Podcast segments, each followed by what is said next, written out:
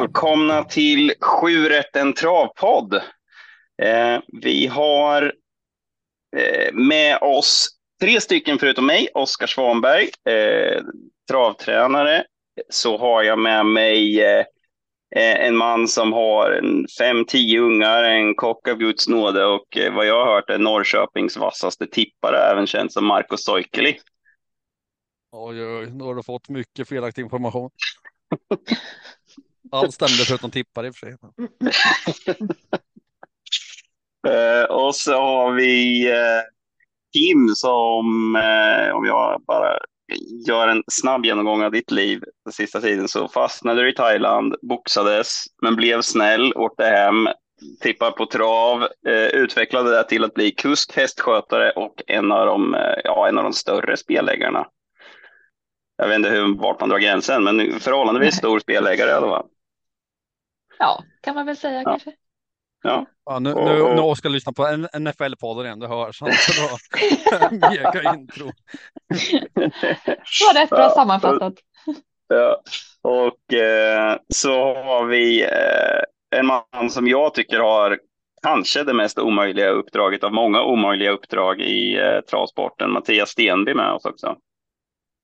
Ja, precis. Jag är med och det kanske är så. Jag har inte reflekterat nationell propositionsskrivare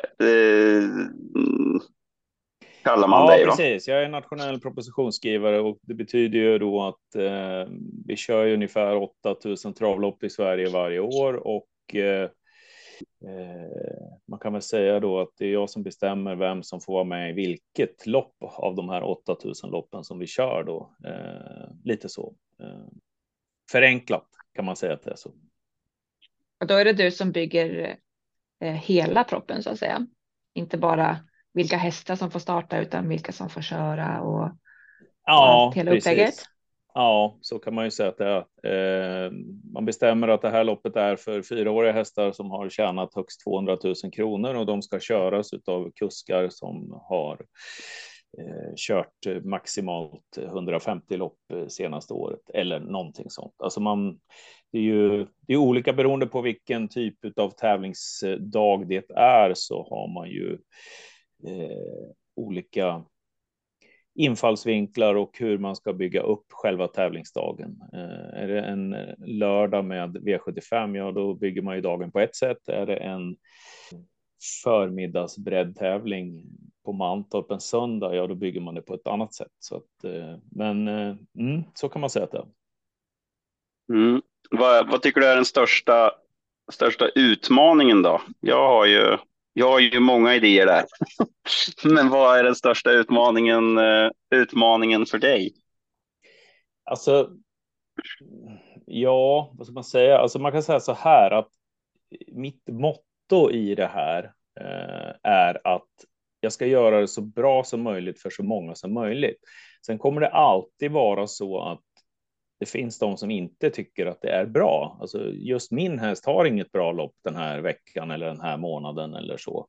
Så kommer det alltid att vara.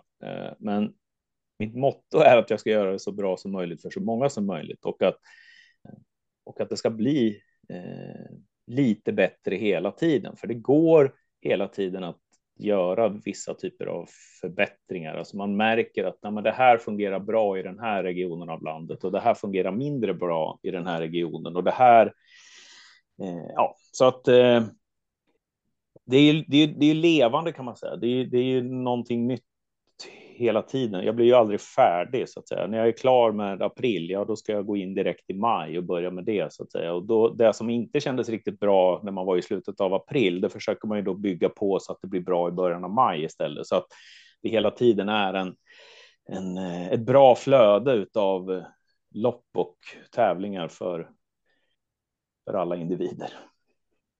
Mm, Jag var uppringd idag utav en kompis som pratade med häromdagen att du skulle komma och sa, men fråga Stenby om ska de döda montesporten eller liksom vad vill de, för att det är bara ett lopp om dagen och hur ska det gå? Jag sa ja, men det är en ganska intressant grej att ta upp, för att just att ja men kör du 4 montelopp om dagen då samlas ju hela Sveriges ryttarelit då, där. Och då blir det ju precis samma catchdrivers som det är i resten av sporten. Så att fördelen med det är att man har ett fåtal lopp. Det är ju att det är inte så många som det är värt att resa för. Då blir det mer lokala ryttare. Det finns i alla fall möjligheten. Jag vet inte hur ni tänker kring det. För det är ju, ja, gör det bättre för ryttarna. Många fler lopp, men då blir det färre som får delta istället. Så tänker jag på angående det i alla fall. Ja, alltså Montén är ju jättesvår. Den har ju funnits i, ja, det är ju 2004 var det ju premiär i Sverige. Det har ju hållit på i 20 år snart då. Det är ju, det känns som att vi har provat det mesta. Vi har provat med att ha fler lopp. Och vi har provat med ha högre prispengar, och vi har provat med massa olika saker, men det är jättesvårt att få någon riktig fart på Montén. Ett sätt, ja, att om man skulle ha ännu fler lopp på samma dag, men jag tror precis som du då att då är risken att vi får en ännu högre elitisering än vad vi redan har, för det är ju mycket så att det är samma ryttare som åker omkring oavsett om loppet körs på Åby eller Solvalla eller så är det ju mycket samma ryttare, va? Det har ju blivit så att det är ju några som är väldigt duktiga i Montén, och vi upplever ju också så att de som anmäler till Montéloppen, får man inte en av de här bästa ryttarna, nej, men då står man hellre över och så väljer man ett annat lopp istället. Det är svårt att vi har ju provat lite olika varianter med att ge ryttare fördel, både 20 och 40 meters fördel för de som rider lite mindre då. Vi har ju satt en gräns på de som rider 30 lopp året innan då får stå 20 eller 40 meter före, och det har ju faktiskt funkat ganska så bra, och då har ju de också fått lite mer chans. Så att det är ju ett sätt som jag tror vi kommer att jobba vidare med, men jag tror ju ändå inte, alltså montersporten kommer nog ändå inte att bli lika stor som den är i Frankrike till exempel, där flera av loppen på en tävlingsdag på Vincennes är i Monté, och de har Monté-lopp för 3-åringar och 4-åringar och så vidare, och det har vi också provat i Sverige. Vi har ju provat med att ha haft lopp för yngre hästar, vi har ju haft 4-årings-Monté på Solvalla och 5-årings-Monté på Solvalla som det lyfter ju inte heller, det är 6, 7, 8 hästar varje år, så att den är knepig. Är det någon som sitter på en superlösning gällande Montén och hur vi utvecklar? För det är så här, det kan man säga att Monté-sporten, om vi tittar på många av de tjejerna framförallt då, som har börjat i travsporten i Montén som Monté-ryttare, har ju faktiskt gått vidare och blivit idag då framgångsrika tränare.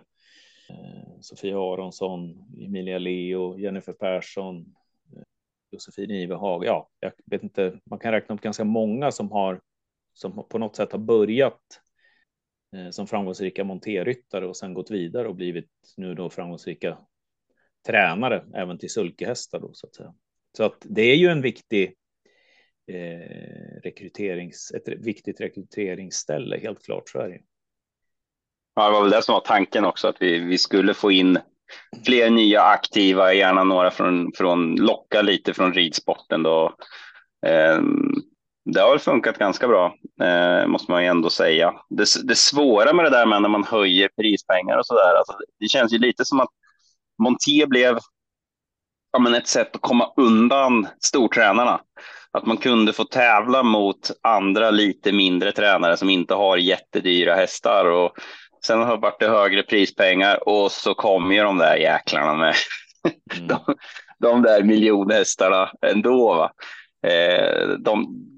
Man kommer inte undan liksom. Och det är väl en av de största utmaningarna vi har i sporten, tycker jag i alla fall, att många tröttnar när man möter de där värsta tränarna, eller ja, snarare deras hästar som är ruskigt bra, att man möter dem överallt helt enkelt. Där har ni provat en intressant sak som jag vet att många uppskattade på Eskilstuna när jag var där i veckan. Ni körde max 1000 poäng där. Jag vet inte riktigt vad tyckte ni om det? Det var alltså V64 och det var max 1000 poäng i alla lopp, va? Ja, precis. Det var ju hela tävlingsdagen. Där begränsade vi det då till att... och det här var faktiskt en idé som... Eller man kan säga så här, att vi har ju haft de här tankarna att man skulle hitta något mellanting mellan breddloppen och elittravet, så att säga. Att man på något sätt skulle hitta någonstans där man...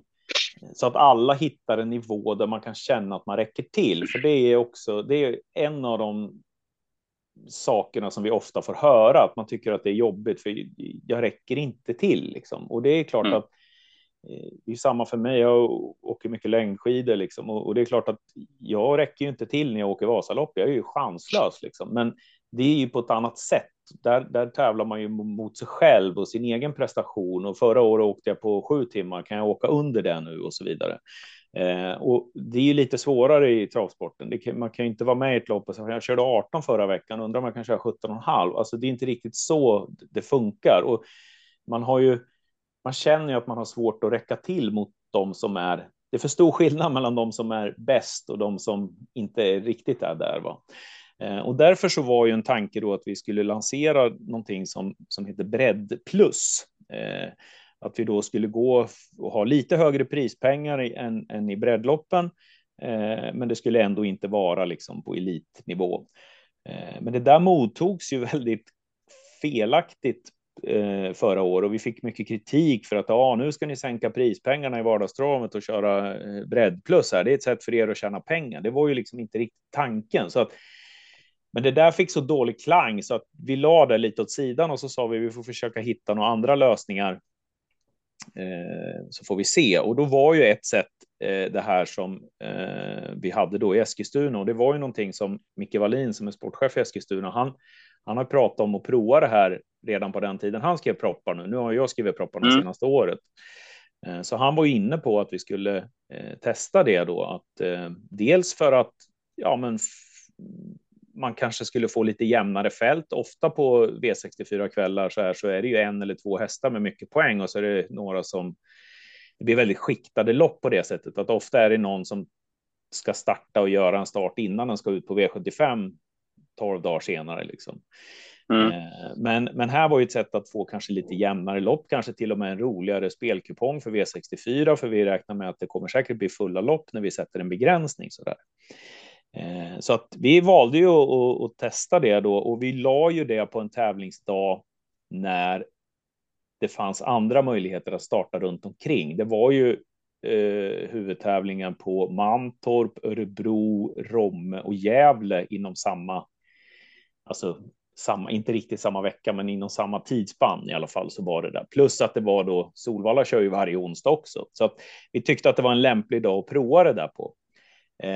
Och vi har fått mycket positivt kring det. Det är några som har hört av så var det negativa och menar på liksom att vadå, är min häst för bra nu? Får inte jag, måste jag ha sämre hästar för jag ska få tävla? Lite så. Men där var det några sådana synpunkter. Men vi såg ju Ola Samuelsson åkte upp från Jägersro med en häst för att tävla i det här. För han tyckte väl kanske att det fanns ett väldigt passande lopp då. Så att jag tror också att det här är... Jag var osäker, jag tänkte, har jag missat att han har flyttat hem? Jag träffade på honom där, jag tyckte det var genant att fråga. Ja. Jag kunde inte tänka mig att han var där och där. Men han har ju sin dotter där hos Svedberg också. Ja, eller precis, det kanske var någon annan. Men han var i alla fall där, men han har Jägersro-licens. Ja, precis. Nej, så... Men jag måste säga att till 98% i alla fall så har de flesta varit positiva. Och jag testade ju även ett sånt här lopp på Örebro i slutet av januari där det var, där skrev jag max 999 poäng tror jag. Det var på en söndag, GS75-dag då, så hade vi ett sånt lopp. Och det var ju också bra anmält till det lopp, och det var flera stycken som hörde av sig efter det. Att det där skulle ju vi vilja ha. Vi har ju valt att lägga det här liksom mitt i Sverige där man har andra, ganska nära till andra startmöjligheter. Jag tror att om man skulle lägga den här typen av lopp i Kalmar, Jägersro, Östersund eller Boden liksom, där det är långt till närmsta bana, då kanske det slår lite fel, för då har man kanske bara en startmöjlighet i månaden med sin häst, och har den då 1100 poäng, ja då har man ingen startmöjlighet alls den månaden, alltså man har 20-30 mil till närmsta bana, men om man lägger den här typen av lopp på Örebro, Eskilstuna, Bollnäs eller Vaggeryd liksom, där man har nära till någonting annat, då tror jag att det är ett bra komplement. Och det kommer några fler sådana lopp nu, bland annat på Vaggeryd, tror jag att i april om jag minns rätt. Men om vi ska ha hela dagar så här, det får vi se.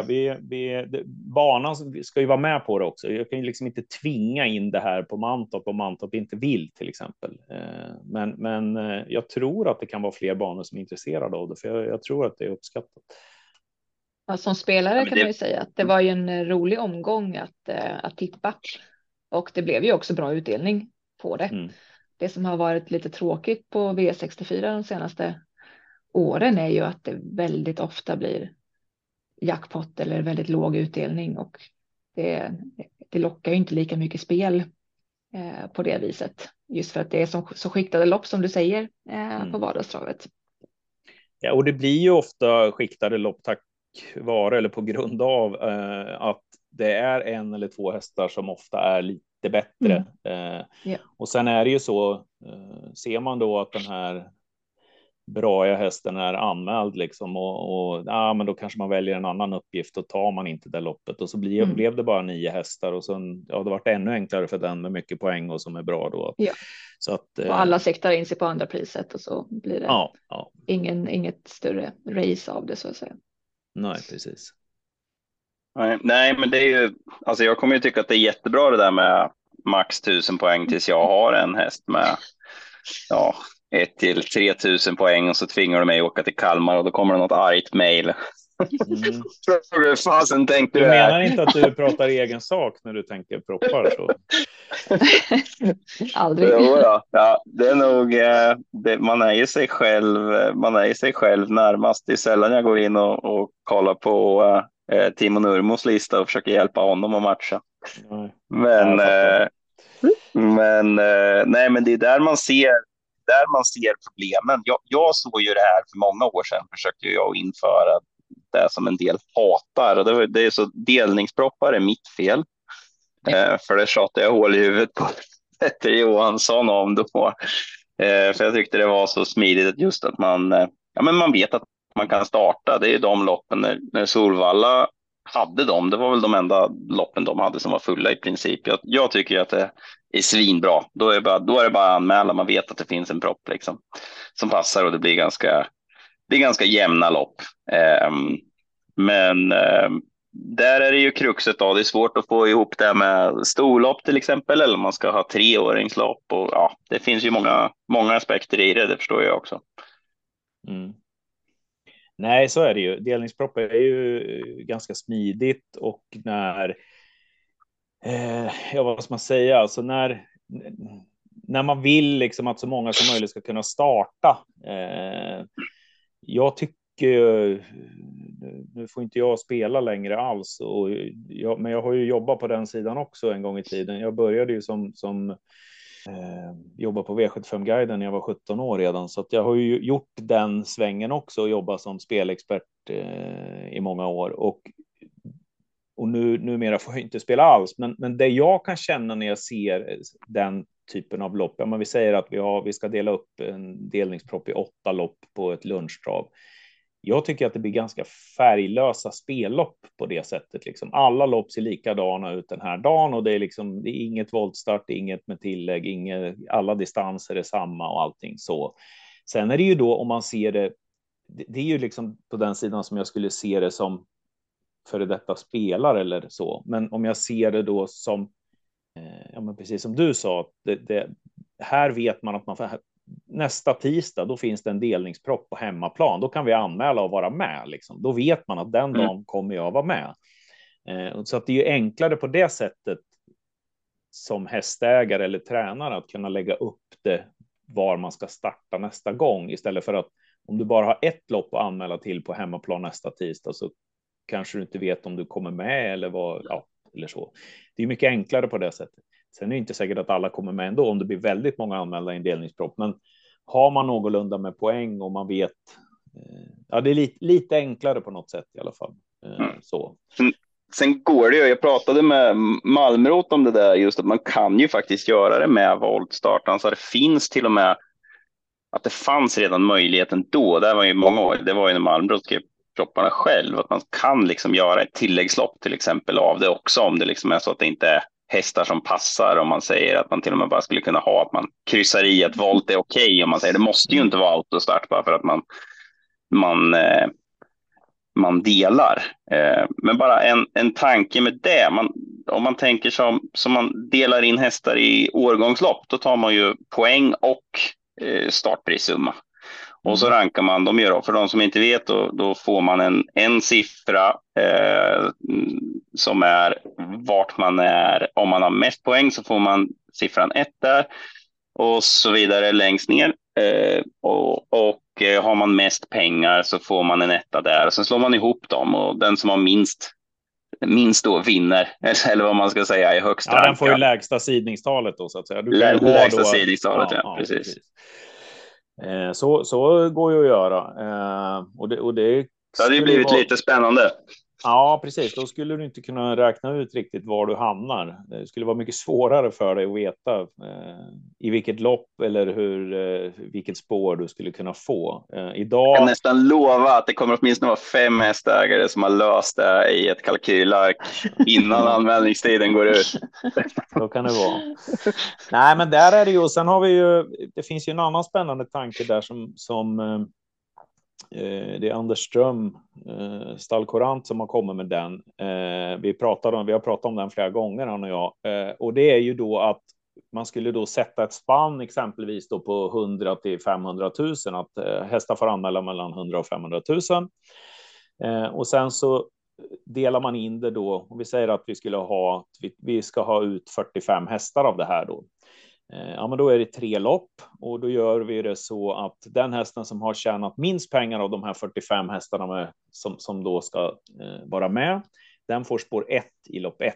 Den som har tjänat, normalt sett då i en vanlig spårtrappa så skulle det varit så att den som har tjänat näst minst, den får ju spår 2 i lopp 1 och så vidare. Så man delar ju upp de 15 med lägst i ett lopp och sen nästa 15 och sen de 15 som hade tjänat mest i sista loppet då. Men här är då tanken med det här sättet som vi kallar horisontell delning, att man då delar då de 3 med lägst pengar, de får spår 1 i varsitt lopp. Och sen nästa 3 får spår 2 i varsitt lopp, vilket då betyder att de 3 hästarna som har tjänat mest pengar, de får spår 15 då i sitt lopp. Här skulle man då på det här sättet, så är vi ganska övertygade om att man skulle få lite mer spännande lopp, alltså att det skulle skilja mer mellan den som har lägst och den som har högst. För normalt sett om man delar in dem i en spårtrappa så där, så skulle det ju kunna vara så att nummer 1 har tjänat 100 000 och nummer 12 eller 15, beroende på hur många hästar man har då, den kanske har tjänat 135 eller någonting, alltså att det inte skiljer så mycket i spårtrapporna. Och då, alltså det, skulle man göra på det här sättet så skulle man kunna möjligen då få till lite mer spännande lopp, och att man då på något sätt kanske lite enklare kan räkna ut var man hamnar. Ja, men jag ligger nära taket på det här. Ja, men då vet jag att jag kommer att få ett dåligt spår, men jag får ju å andra sidan möta dem som har tjänat lite pengar där framme. Ja, jag vet inte. Skulle det bli mer rättvist, skulle det känslan. Ja, det blir ju mer liksom som normalt sett när man skriver, man kan ju skriva en proposition. Jag gillar ju spårtrappor, måste jag säga. Ur den, alltså dels så är det ju så att man får inte ha spårförbehåll, vilket gör att det försvinner inga hästar. Och att i en spårtrappa så kan man ju leka lite mer med spannet, beroende på vad man har för distans eller vad man har för bana eller vad man har så. Och jag har ju upptäckt en grej där också, att i storlopp så kan man ha ett betydligt högre spann än vad man kan ha i ett lopp med hingstar och vallacker. Så att den går att leka lite mer med. Men det här blir ju mer som att man delar in det som, hade jag skrivit en spårtrappa 100-500 så skulle det bli ett ganska spännande lopp. Men om man då skulle använda det i en delningspropp så tror vi att då skulle vi kunna få flera spännande lopp att använda på exempelvis V64 eller så. Istället för att man bara får ett lopp så skulle man kunna göra det till flera lopp. Och att man då får fler lopp på kupongen med fler hästar i. Ja, jag förstår inte de som tycker att det... Så vi ska faktiskt testa det. Nej, men det låter intressant. Det som har blivit är att spårtrapporna är så pass... De var ju oväntat populära så att det blev en liten skillnad mellan att få spår 1 och 12. Så man försökte ju alltid kolla där. Vilket lopp hamnar jag i? Får jag ett bra spår? Om inte så vill man ta bort anmälan. Och sen så blev det att man räknade fel och så fick man gå ut från spår 8. Det roliga med det är att man vill absolut inte gå ut från ett dåligt spår då i en spårtrappa. Men anmäler du bara till ett lopp, du kan ju precis lika gärna få ett dåligt spår där. Och då har du ju ändå inte mer pengar. Då har du ändå inte mest pengar. Så det är lite konstigt det där att det är många som blir irriterade på just spårtrapporna. För du kan ju precis lika gärna få ett dåligt spår annars. Nu har du i alla fall mest pengar. Nu kan man i alla fall räkna ut om man får ett bra eller dåligt spår. Ja. Men det är jobbigare som... om det är. Ja, men det är väl lite som du sa att om det är så jämna. Om det är så jämnt mellan alltså just 1 och 12 där till exempel. Och då blir ju spår 8 ett väldigt stort handikapp jämfört med om det är ett större gap mellan dem. Då. Det skulle ju bli mer intressant. Men det känns som att folk inte... Vi har en fråga från Martin som är lite fascinerad. Alltså folk bara hatar 8 och 12 till exempel. Men bara en spaning på det är ju att vi hade ju en period där det alltid var mörka anmälan. Men man fick inte lämna spårförbehåll i alla fall. Och efter det så tycker i alla fall jag att det är ganska sällan man ser spårförbehåll. Det är inte alls lika ofta som det var förut, tyckte jag i alla fall. För känslan är att folk bara anmäler. Man märkte att det är viktigare att starta när man vill än från vilket spår. Liksom. Alltså, lite så, det kan jag hålla med dig om. Men det är fortfarande så att i Mellansverige är det ju mycket mer spårförbehåll än vad det till exempel är i norr. I norr så startar man när man har chansen för att det är så långt till närmsta bana eller det är så långt till nästa starttillfälle så det är sällan man ser liksom, nu bor jag i Östersund och det är ju sällan man ser spårförbehåll här. Men det är väl kanske om det är 1600 och Wejersten ska hit och han vet att han har ett lopp på Bergsåker veckan efter, men då kanske han kan ha. Men det är ofta, alltså det är inte så ofta som en hemmatränare i Östersund lämnar spårförbehåll eller i Boden eller så. Så ja. Men i Mellansverige är det fortfarande relativt vanligt. Men jag håller med dig, det är betydligt mer ovanligt idag än vad det var för 10 år sedan eller så.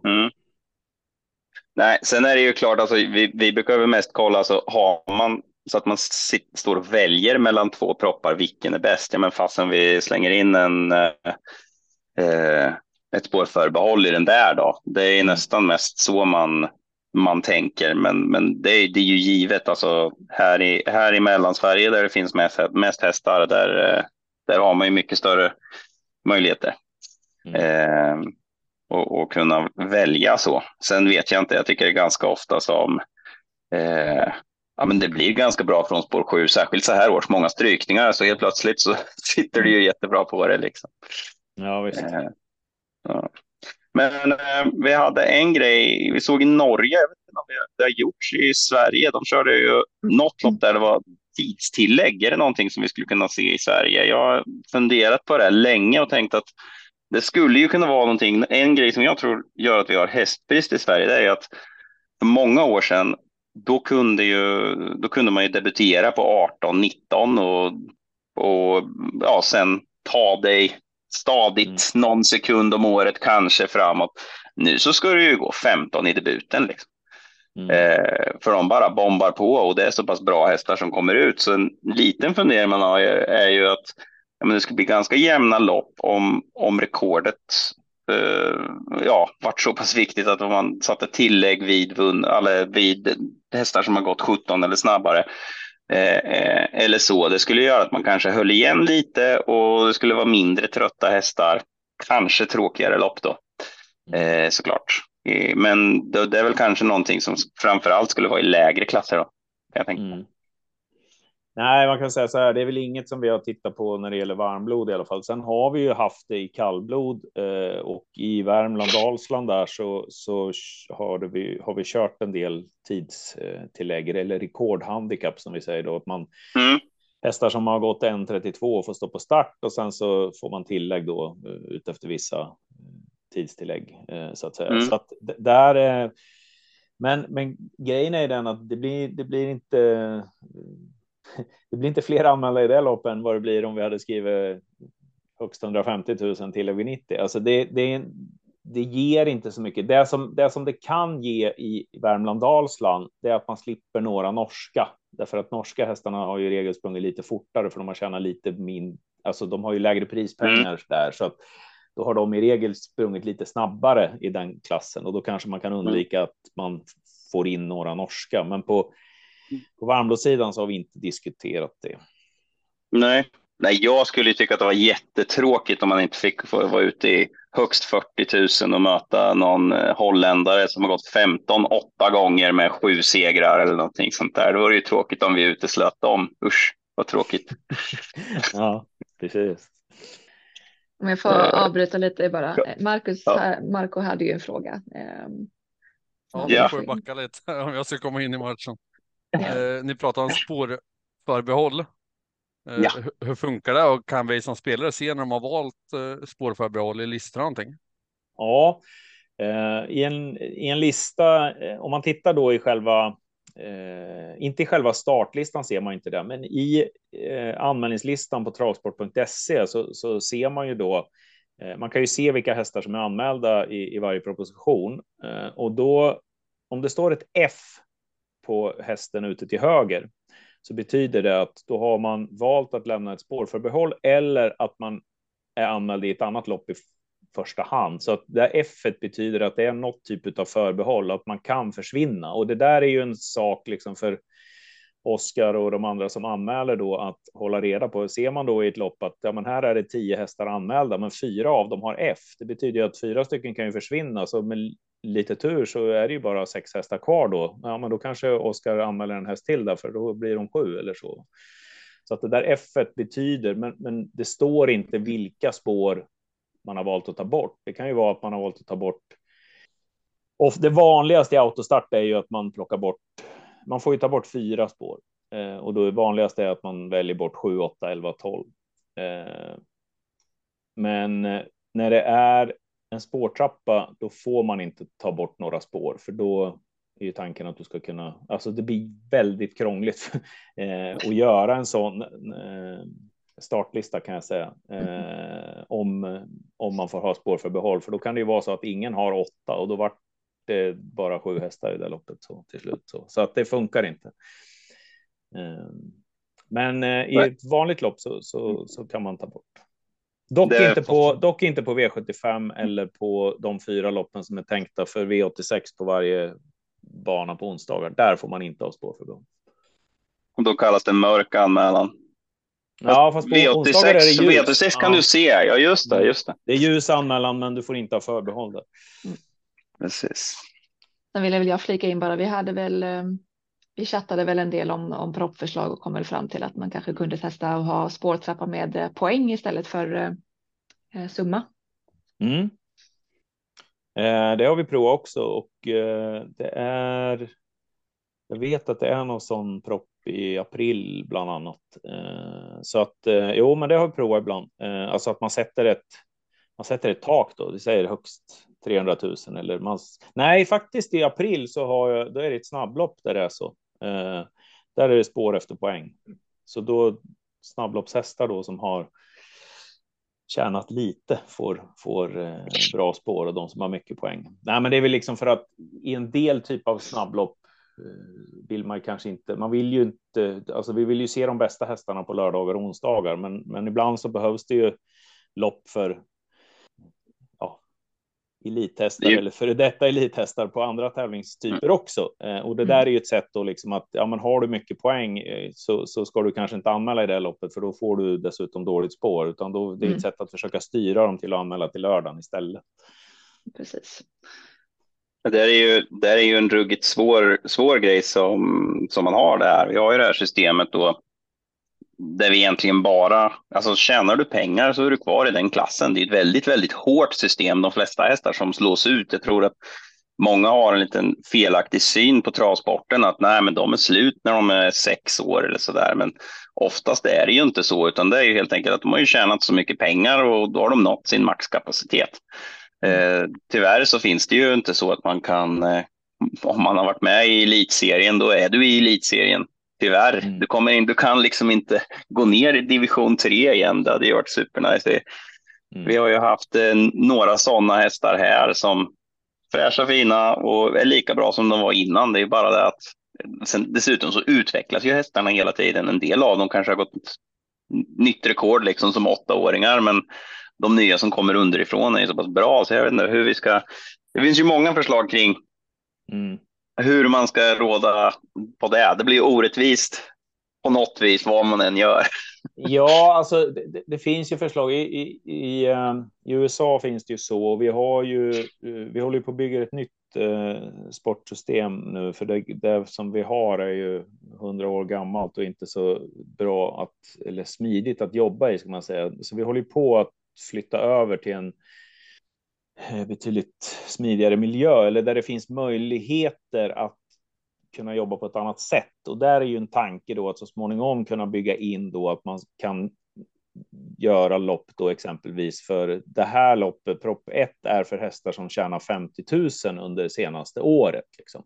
Sen om det då är, om du anmäler en häst som har bara tjänat 50 000 eller om du har en häst som har tjänat 3 miljoner men som bara tjänar 50 000. Så ja, det beror på. Men det är, proppen är liksom högst 50 000 senaste 12 månaderna exempelvis. Och då är frågan om hur det tas emot. För att jag tror personligen att det funkar i USA, men jag är tveksam till om det funkar här. För här är vi så inställda på att när man anmäler så ser oj, den där hästen tjänar mycket pengar, den vill inte jag möta. Och vi märker ju det där då exempelvis i delningsproppar på breddloppsdagar eller något sånt där, att om det är då en häst som har tjänat mycket pengar, kanske har tjänat 2 miljoner, men den har bara 137 poäng och så är den med och får spår 12 mot någon som har tjänat 300 000 då, för det var då högsta proppen på den tävlingsdagen, vart ett spann mellan 300 och 2 miljoner. Och det blir ju ofta ett jäkla liv då på den som har tjänat 300 och ska behöva möta den här som har tjänat 2 miljoner. Och det kommer ju vara då samma sak om vi bygger upp det på. Man kommer ju se då att den här hästen som har tjänat 2 miljoner är anmäld i det här loppet som är för de som har tjänat 50 000 senaste året. Alltså då är ju frågan om törs man anmäla sin häst som har tjänat 100 000 då? Eller, alltså det... Jag är inte säker på att det kommer att funka jättebra i Sverige, men naturligtvis så ska vi testa det sen när vi har den möjligheten. Men det går ju att testa det i olika klasser. Det måste väl inte vara bara på 50 000 senaste året. Jag kan ju tänka mig att man kan köra högst 400 som har tjänat max 50 senaste året. Eller absolut, så går ju att göra också. Det behöver ju inte vara taklöst så att säga, utan det går ju att göra det så. Har vi några proppar med... vad säger man, lägst ålder då? Alltså typ seniorlopp. Nej, det har vi faktiskt inte. Det är enstaka lopp kan man göra så i. Exempelvis om man har men den här dagen så har vi ett lopp för 3-åringar och ett för 4-åringar där vi vill liksom försöka styra de som har 3- och 4-åringar att verkligen vara med i de loppen. Då kan man skriva att det här proppen är för 5-åriga och äldre exempelvis, men inte så att vi har det här loppet är för 9-åriga och äldre hästar eller något sånt. Alltså det har vi inte. I Frankrike så är det ju, där kör man ju liksom lopp för hästar som är mellan 7 och 9 eller 6 och 8 eller ja liksom, där har man det på ett annat sätt, men i Sverige så har vi ju det, är du 3 år eller äldre då får du vara med om du vill liksom. Man tänker ju på framförallt guldloppen när man har de där gamla rävarna som alltid är med och fyller ut för att de inte räcker hela vägen mot de här riktigt bra guldhästarna. Och det är ju ofta lite skiktade lopp, alltså klasserna också. Det skulle ju vara intressant att se de här lite äldre utfyllnadshästarna, om man kan säga så, mot bara varandra. Alltså just de här äldre. Liksom. Då skulle det ju bli väldigt intressant att se vilka som Ja, vem som skulle vinna. Om man ser om de slipper möta High on Pepper och de här värstingarna liksom. Mm. Jag var ju med i ett sånt liknande lopp. Jag brukar ta det som exempel här, för det är många som säger att de här, ja men de är trötta och de vill ingenting längre. Det var just på Eskilstuna, hade Micke Wallin hittat på någonting. Jag kommer inte ihåg vad det var, om det var tillägg vid 1000 poäng eller vad det var. Jag var på väg dit med Global Unspoked och det ringde en jäkla massa tipsnissar och sa, fan du måste ju ha toppchans här. Jag sa, ja, så jag vet inte, alltså Nappaskarn är ju rätt bra. Nej, han är gammal, han har inte vunnit lopp och si och så länge, han vill ingenting längre. Jag bara, jaha, okej, ja.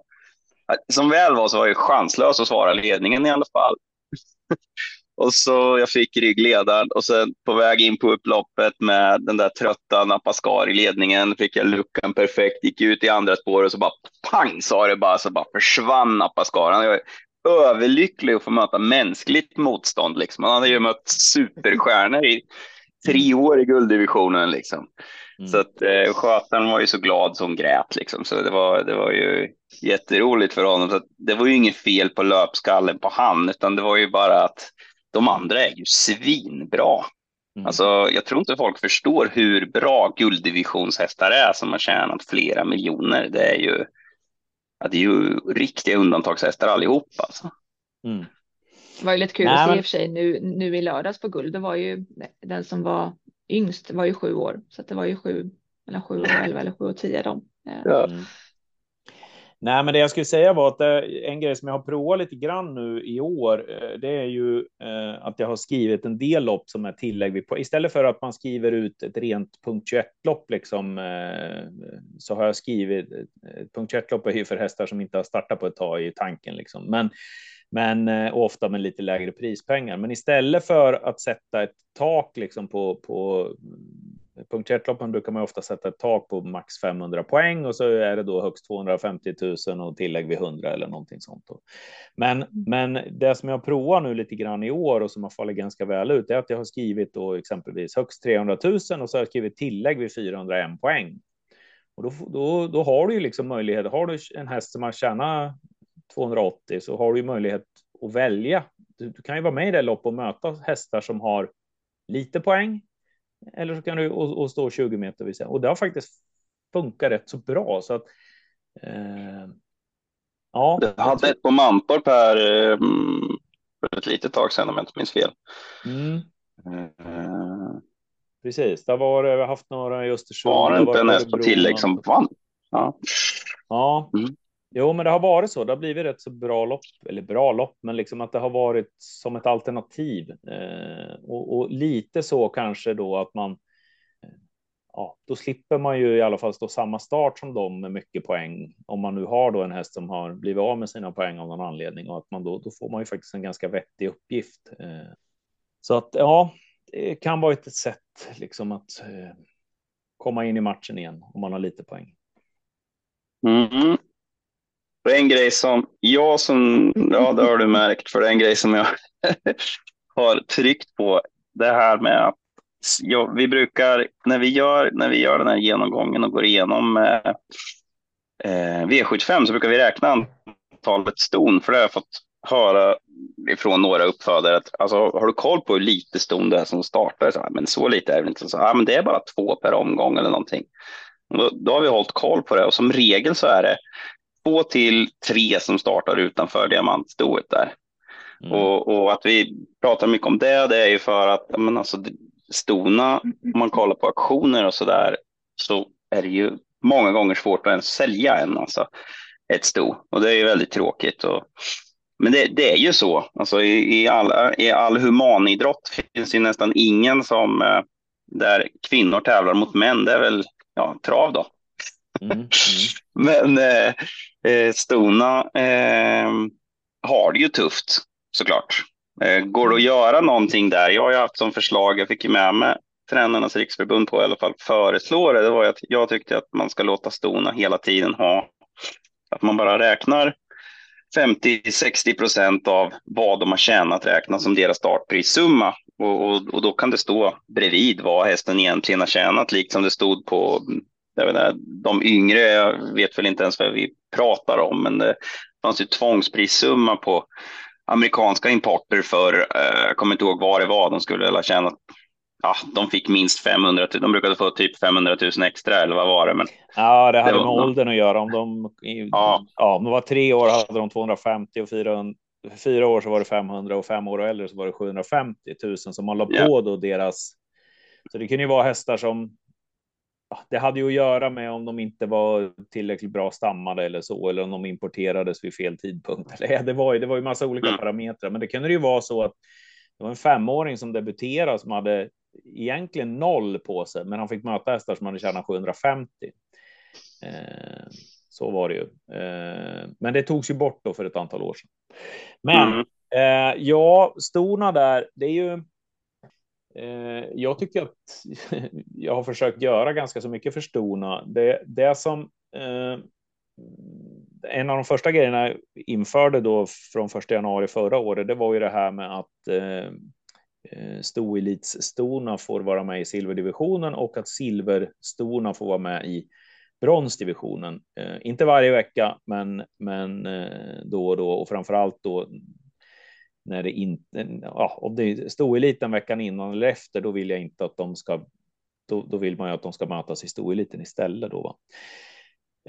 Och sen upptäckte... Tror det var väldigt uppskattat.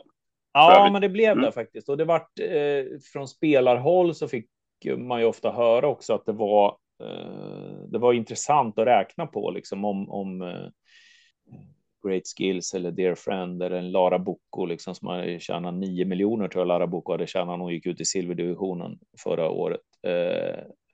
Och nu vann ju inte hon. Och jag tappar räkningen, men jag tror att det är 5 ston som har vunnit i silverdivisionen. Och sen är det, jag tror bara att det är 1 ston som har vunnit i... Hon har ju för sig vunnit 3 gånger. Felicia Sett var det väl, va? Hon vann 3 gånger i bronsdivisionen som silverstod tror jag förra året. Men det är Great Skills som har vunnit flera. Ja, Great Skills har vunnit. Jo, men inte i brons. Inte i brons. Men, nej, inte i brons. Men silver, var det silver så vann ju Great Skills. Ja. Hon vann ju finalen. Jag visste inte ni pratade om brons. Och sen Dear Friend vann ju någon gång i höstas också. Och sen hade ju... Gocciadoro hade ju ett 4-årigt stod Don't Say Gar som, men hon hade ju bara tjänat typ 1,8 eller 1,9, som var ju precis över gränsen när hon vann. Men så det var uppskattat inslag. Men sen var det ju då en grej som jag upptäckte efter sommar någon gång, var ju att jag började titta på att Storna hade tjänat så mycket mindre pengar på Solvalla förra året. Och det var ju så att Solvalla gick ner från att ha... De tog ju bort 26 tävlingsdagar, va? I princip alla sina fredagstrav tog de ju bort. Vilket gjorde då att de körde betydligt färre lopp på Solvalla under 2023. Och en sak som jag upptäckte då när jag gick igenom lite olika statistik var ju att Storna hade ju tappat jättemycket på Solvalla. Att de hade betydligt färre starter och betydligt lägre intjäning än vad de hade haft åren innan. Så då tog jag upp det med Anders Malmroth då, att vi måste nog göra någonting för Storna. Så då hade vi ett möte med Solvalla-tränarna om vad vi kunde göra då för att Storna skulle få tillbaka, men att de skulle hålla sin nivå så att säga. Och då kom det ju vara lite olika förslag, och sen så slutade det med att jag och Anders tog fram 2 olika förslag, och så fick tränarna rösta på vad de ville ha då. Och då vart det ju det här då, som nu infördes från 1 januari i år, att det är fördelston då i alla deras Solvalla-serienklasser där. Och det har ju verkligen fallit väl ut i år för Stornas del. De har ju tagit soparent i princip under första 1,5 månad. Så att där har ju verkligen gett utslag, nästan för bra utslag. Så vi måste följa det där så att vi liksom har rätt nivå, så att det inte har blivit för tufft för hingstarna att möta Storna. Nu, jag tror att det är mer tillfälligheter än att vi ligger för högt. Jag tror att det kommer jämna ut sig, men det är ju en svår... Du är ju inne på att det ska vara så i alla lopp. Det följer helt enkelt, och då blir det ju lättare i spårtrappor, i alla lopp, för det gör ju att då kan man kanske se att ston har samma intjäningsmöjligheter som hingstarna har. För alltså det man köper när man köper en starthäst, om man bara tittar på att ha en årgångslopp så finns det ju i princip lika många årgångslopp för ston som för hingstar. Så att där har man ju samma möjligheter, och det ser man väl lite också att de allra bästa stona, de blir ju ganska dyra, eller alltså mest välstammade. Sen är det klart att de har ju också ett avelsvärde. Men framförallt så vill man ju ha en starthäst. Och alltså, köper du ett sto, då köper du en i snitt en mer begränsad häst som oftast startar mindre och tjänar mindre helt enkelt. Så att jag menar, om man kan jämna ut det. Sen är det klart att det är några ston som blir gynnade av det, men ja, det är ju inte så många som det finns inte så många great skills så att man skulle se det som ett problem. Nej, så är det ju. Och på det sättet så alltså Great Skills kan man väl säga, det vart väl en profilhäst i Sverige under 2023, och det kanske var tack vare att hon fick vinna silverdivisionen några gånger liksom, och bygga sitt namn så att säga, och sen vann hon större lopp än så efter det då, men ändå att, så det kan ju ha hjälpt till. Det kanske inte är dåligt att det finns riktigt bra ston som radar upp segrar i silverdivisionen heller, för det är ju så, och det var ju som en Great Skills, visst, det var ju några som tyckte, ja men det är åt helvete, ska hon vara med varje vecka här och vinna och ta pengar i silverdivisionen? Ja, men det är ju bara 125 000 där. Hon valde ju sen att gå i stor-EM och så vidare i mer penningstinna lopp liksom. Så att det är ju inte ett problem, det är ju inte så att om man har ett sto som är Sveriges bästa så väljer man ju inte att starta i silverdivisionen varje vecka om man har den möjligheten, utan då väljer man ju de loppen som är där det är mer pengar att tjäna. Mm. Ja, det är ju väldigt tufft för stona, alltså de som har tjänat lite pengar i årgångsloppen. Jag menar, Joyce Isu, storchampionatsvinnaren, gick väl till avel nu, och ja, men det är ju klart att alltså de har ju bara de allra bästa stona att tampas emot, och då är det ju de bästa som är kvar från föregående år, och det blir inte lättare som femåring liksom. Nej, och det där är ju en grej. Alltså 3- och 4-åriga ston som tjänar med mycket pengar i storchampionat och derbysto och Breeders Crown på hösten, och så säger vi att de har tjänat 1,5 miljon, då ska de ju i regel ut och möta stoeliten. Så är det ju. Det är ju den. Ja, det får de ju göra, även om man skulle köra med mitt, att man bara skulle räkna 50% av startprissumman. När de har tjänat 4 miljoner, då har de gått ur silverdivisionen i alla fall. Så. Mm. Nej, så är det ju. Nej, men de har ju tufft, och där är ju... Det har ju varit liksom ett prioområde för mig att försöka, de här storna som har tjänat mycket pengar, att vi ska försöka hålla kvar dem något år till på tävlingsbanan i alla fall. Liksom. Mm. Det är väl bra. Ja, för de är ju fantastiskt fina hästar. Ja, det är ju det. Och det är klart att det är bra om de går till avel, men det är bra om vi får se dem tävla kanske något år längre. Och där har det ju varit lite prio på att ge dem fler startmöjligheter. Och där... Så det har väl blivit lite så att diamantstoet har väl gått upp lite i klass, så att det finns lite fler lopp för den typen av hästar. Så är det väl. Mm. Ja, de som har kvalat in en häst i låg klass till final är väl kanske inte svinnöjda apropå det, när man märker att jaha, det var den där spårtrappan med 200 000 till 3 miljoner. Mm. De väljer helt enkelt inte dem.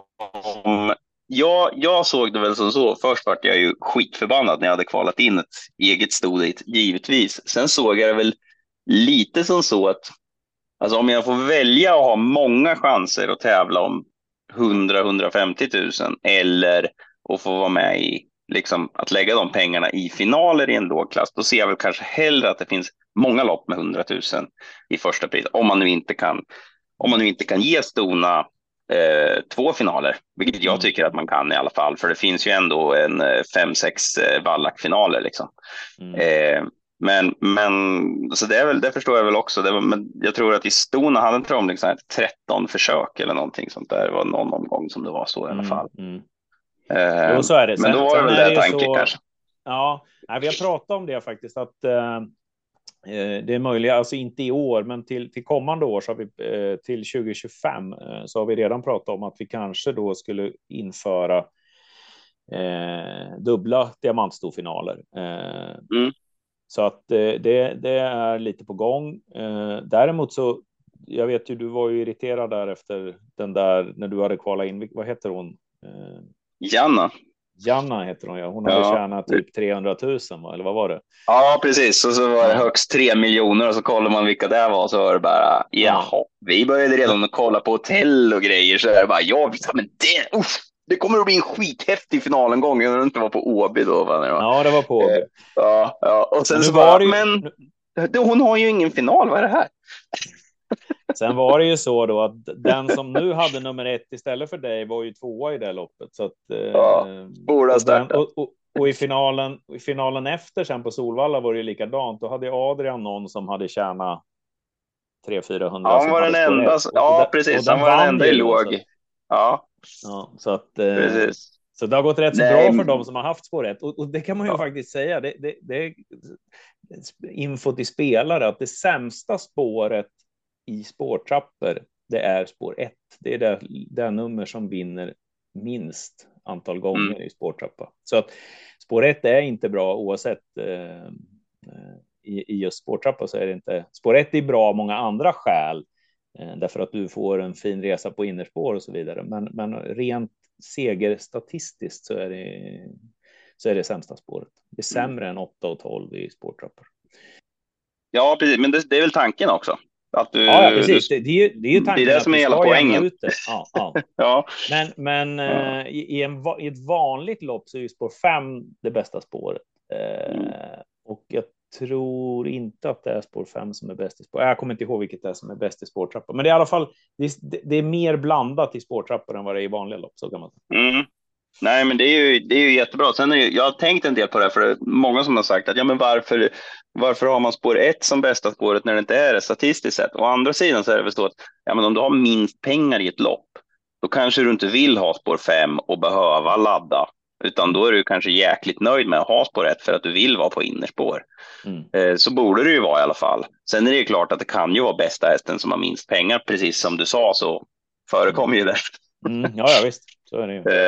Just i mitt fall med Janna så gick vi ju sedermera ut försökte ta oss med i diverse årgångslopp. Så att, då fanns det inga begränsningar. Då mötte vi hästar med ännu mer pengar.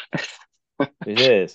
Så att det är lite det där att man vill ha en bra propp, och sen när jag jobbade åt Svanstedt så sa han att man ska strunta i vad som står i proppen, anmäla hästen efter hur bra den är och inte hur mycket pengar den har tjänat. Det är ganska... Men där ville du ju också ha en consolation final med Janna. Hade ju varit nice. Efter att hon åkte ut där på i Breeders. Vad var det hon hade väl typ 7:e eller någonting, bästa tiden eller tidsmässigt precis. Men att hon hamnade liksom precis utanför och hade varit nice att kunna få en B-final typ liksom. Breeders-kemi är inget lopp man vill ha en hedrande 5:e plats i. Det var inget roligt. men så här, jag hade en annan när jag var fast med en häst i derbyt, och sen så eller i derbyuttagning, och vi var sura över att vi inte kom med så där. Och så kollade vi på derbyt sen, och så var det den hästen som tog min plats var i tredje in, och så drog de gick väl 2000 meter och sen ökar de, och den gick ju som ett sänke, bara så här, titta, det hade kunnat vara vi där.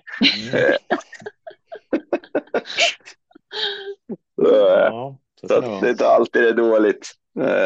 Och inte komma med. Nej, men det finns ju hur mycket som helst som man kan göra. Jag skulle tro att ditt jobb är nog delvis otacksamt, men det verkar vara väldigt kul, för jag tror att vi känner ju att man det verkar vara en det här skulle man ju kunna tänka sig hålla på och försöka att få till. Sen vet jag inte om man skulle göra det så bra, men det skulle vara kul i alla fall. Ja, nu har ju tiden sprungit iväg lite, men innan vi avslutar med frågestund så har jag lite frågor från det andra perspektivet sen också. Jag vet inte om du är nöjd med, eller om vi är nöjda med hästperspektivet. Ja, absolut. Du kan ställa lite, om det är från spelperspektivet du tänkte så. Nej, jag tänkte mer kuskperspektivet. Jaha, kuskperspektivet tänkte du. Okay. Så, ja, nybliven licenstagare, hur många lopp har du kört, Kim? 3 lopp har jag kört. Du har vunnit alla tre. Nej, tyvärr inte. Vi säger det. Ja. Tyvärr inte. Det var ju jätteroligt precis efter att jag tog licensen, så fanns det ju ett lopp på Mantorp där det var fördel nya kuskar. Men det vet jag inte om det var en engångsförteelse eller om det fortfarande är att det är det.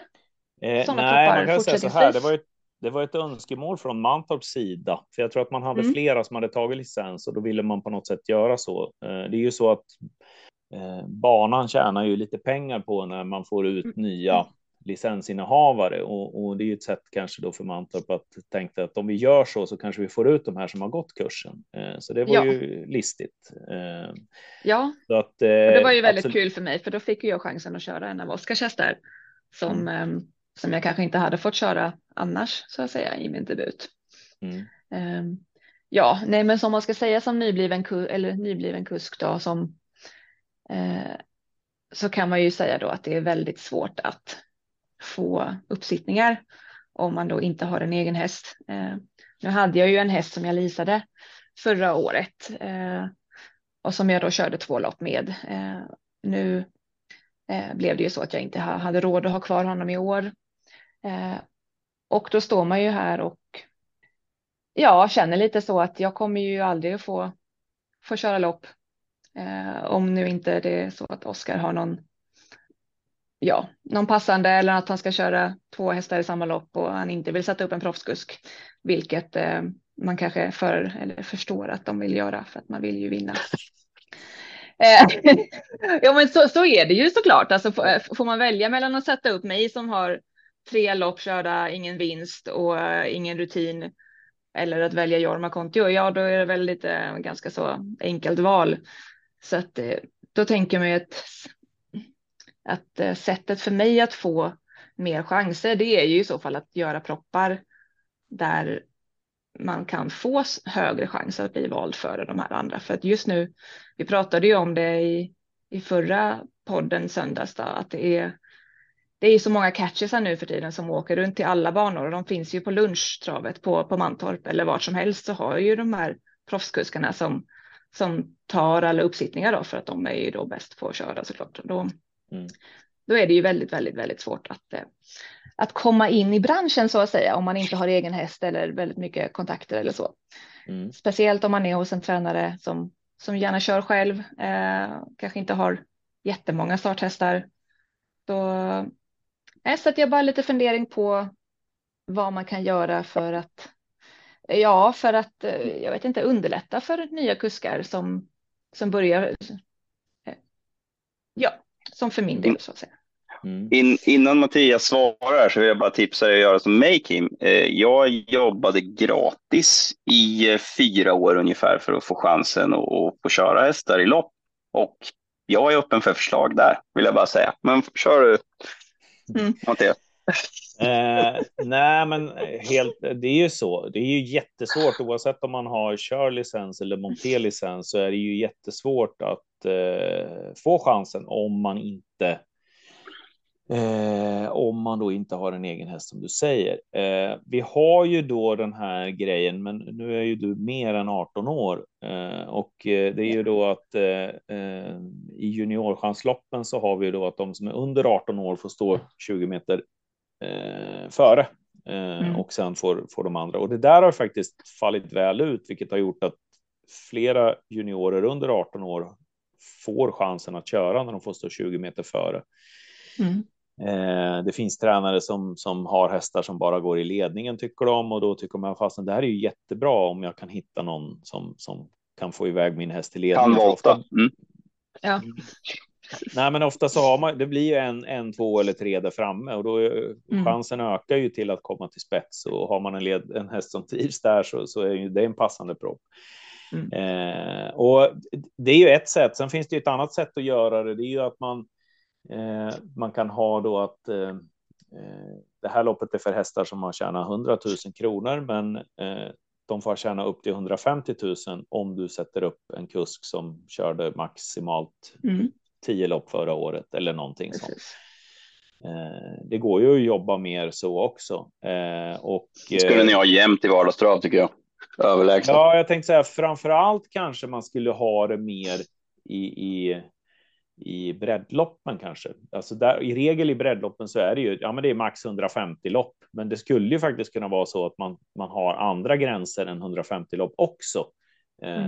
Eller att man ger fördel till de som har kört ännu mindre. Mantorp har ju en del lopp som är för de som körde 30 lopp förra året. K30 har jag sett en del, ja. Ja, de vill ju ha så att de har något lopp i månaden som är så. K30 eller K150 på vanligt trav så att säga, alltså inte på breddloppen. Utan. Precis. Nej, för det kanske skulle göra alltså, loppen mer intressanta också. För det är väl några som har tagit upp den saken att det är ofta, eller ja, i storloppen att det är samma kuskar som kör och hela tiden och att det blir väldigt taktiskt och ibland kanske inte så intressanta lopp. Vet man har lärlingslopp eller amatörlopp så vet man ju redan innan att det här kan vara väl läge att gardera för att man vet aldrig riktigt hur det blir kört. Det kan bli... Jag hade ju ett lopp här nyligen faktiskt i Eskilstuna som var ett sånt lopp där jag kommer inte ihåg vad det var, jag måste nästan titta, men jag har för mig att det var att då skulle man ha kört 105, eller alla kuskar fick vara med, men det var en fördel till de som hade kört 10 lopp året innan tror jag. Jag tror det var en kusk som var... Det är precis så där jag tycker att du skulle ha hela tiden för att ingen ska få chansen. För sen Kim som har kört 3 lopp, det kommer givetvis att vara en jätteutveckling varje lopp hon får köra. Men jag kände ju strax innan jag blev proffs, det var inte ens kul att vara med i lärlingslopp längre för att man vill möta de bästa. Och det är där du utvecklas för liksom... Alltså amatörlopp och breddlopp och så här, det kan hända precis vad fasen som helst. Det är inte riktigt samma som att möta de bra. Och de bästa får ju hela tiden de bästa hästarna också. Så jag tror att dels spelmässigt så skulle det vara bra, men dels också så där. Men om jag ska sätta upp Kim eller någon annan lärling på Mantorp, om jag ska sätta upp Jakob Smith, då kostar det lika mycket som om jag sätter upp Björn Goop. Jag måste ju ha någon morot för att ge någon yngre chansen och får jag då vara med i ett lopp med en häst som har tjänat 100 000 mer tack vare att jag sätter upp Kim eller någon. Ja, men... Men det här var ju, jag hittade loppet nu, det var 23 januari på Eskilstuna så var det var Triton som vann loppet med Mats Gunnarsson, men där var ju då... Klart han vinner alla lopp.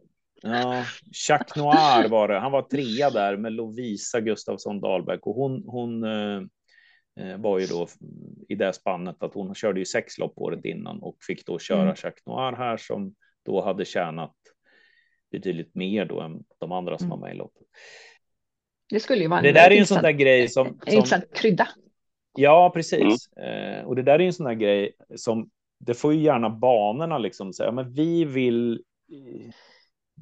gärna göra så här därför att vi har många kuskar som har svårt att komma med i loppen eller vi har många kuskar som har gått ut. Så att liksom, där får gärna banorna vara med och tycka till liksom. För det, själva inriktningen på vilket tävlande banan vill ha, det bestämmer ju de själva. Jag bestämmer ju om det är för hästar som har tjänat mellan 100 och 300 eller 300 och 600 så att säga. Sen deras upplägg, om det ska vara för B-tränade eller för kuskar som kör lite lopp eller vad det ska vara, där får ju banorna själva med och bestämma mycket. Så att där är det fritt fram att tycka till. Ja, för det vi tänkte på just på det loppet med fördel nya kuskar var väl dock kanske att det hade varit mer optimalt att sätta lite äldre hästar på det kanske. Just nu, det var väl väldigt orutinerade hästar. Precis, ja, man kör med lågklass på hästarna. Och orutinerade kuskar kanske inte är den bästa kombinationen. Då kanske man hellre vill ge fördel till nya orutinerade kuskar som är lite mer trygga hästar. Just för också lite med säkerhetsskull, säkerhetstänk och så vidare. Ja, helt klart. Ja. Sen hade jag en fundering också på lärlingar så att säga. Vad är egentligen en lärling? Enligt vad är tanken med att vara lärling? Ja, man kan väl säga så här att det finns ju då antingen då om man har antingen så har man då lärlingslopp eller så har man amatörlopp om man då inte vill tillåta Oskar att köra som då är proffs så att säga. Då har vi ju lärlingslopp och då ska det ju vara så att antingen så är man ju det ena eller det andra. Antingen är man lärling eller också är man amatör. Och är man lärling, då står man som anställd i vårt system då. Att exempelvis du står som anställd hos Oskar, ja då får du köra lärlingslopp. Men står du inte som anställd i systemet, ja men då får du köra amatörloppet. Amatör. Ja. Jag tänker mer på själva upplägget. Det finns ju lärlingslopp för 150 eller 400 för året.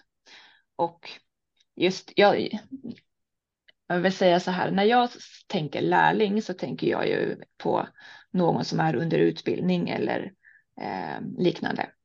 Och det känns lite som att om en lärling som har kört, som får köra min högst 400 lopp förra året. Det finns ju fortfarande ingen gräns på hur många lopp de får ha kört. Så att jag gick igenom lärlingsloppet i lördags till exempel. Då var det ju 2 stycken som hade över 900 lopp de senaste 5 åren. Och någon som hade 117 till exempel. Bara en fundering på, borde det inte finnas en övre gräns på när man egentligen slutar vara lärling? De i galoppen mycket... tänker du? Eller jag vet inte hur de har i Frankrike. Har de där på travsidan där också att de har ett visst antal körda lopp? Eller? Ja, det, ja, i Frankrike eller jag vet inte. Antingen delad eller att man skulle lägga till en till nivå på det. För det blir ju att lärlingarna blir ju som att det är den yngre eliten så att säga då. Eller att det är ju många av de allra bästa kuskarna som kör där. Nu kanske Magnus och de har gått ur den klassen. Men det finns ju väldigt många vassa kuskar som är lärlingar och får köra de loppen. Och man tänker bara då på att, hur länge är man egentligen under utbildning eller kan klassificeras som lärling då? Finns det någon gräns eller hur är tänket där? Ja, man kan väl säga så här, så länge man är anställd och jobbar hos någon så kan man ju vara lärling då. Sen då om vi tar Magnus och Mats och de kör ju mer än 400 lopp per år så det är därför de är borta. Ja, de har ju gått ur det nu, ja precis. Ja, så om de då skulle gå tillbaka, om vi säger att Magnus... Nej, men han vill inte catcha längre. Han vill börja jobba hos Oskar och så kör han 300 lopp om året. Ja, då får ju han köra lärlingslopp igen. Så att säga. Så är det ju. Men jag tror att i Frankrike är det så. Det var så förut i alla fall. Jag vet inte om det är så fortfarande. Men då var det när du kom upp i 50 segrar. Då fick du inte vara lärling eller amatör längre.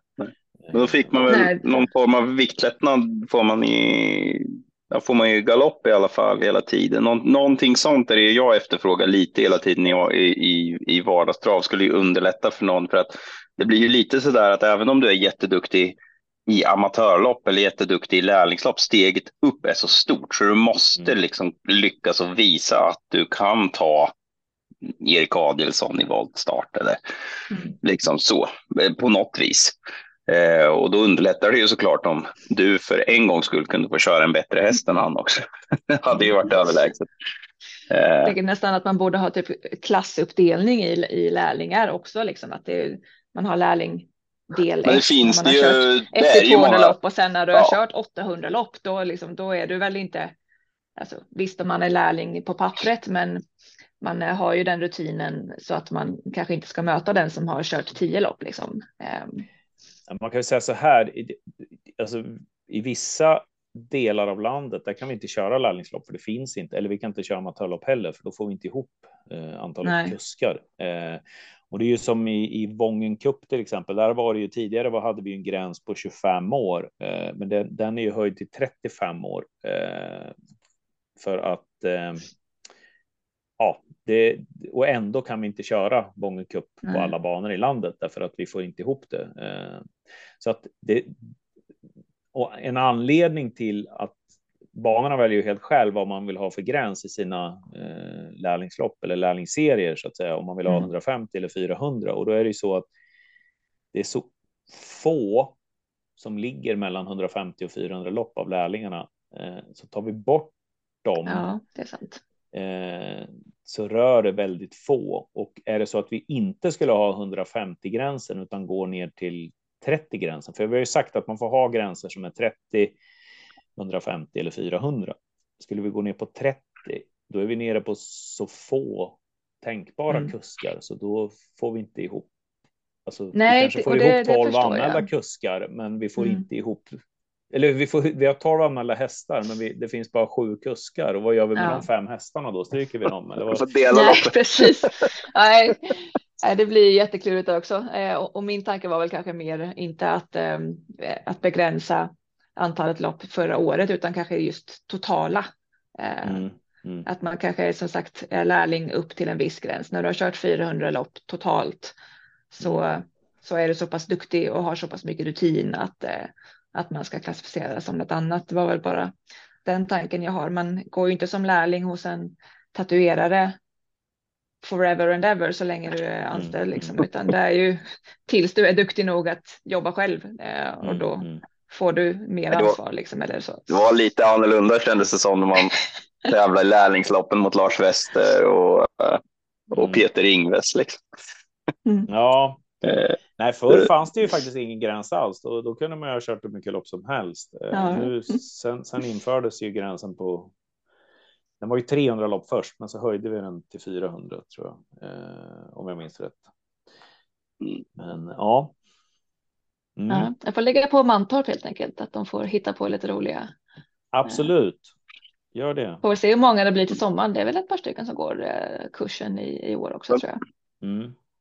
Om man brinner för det här då, och man vill påverka, vart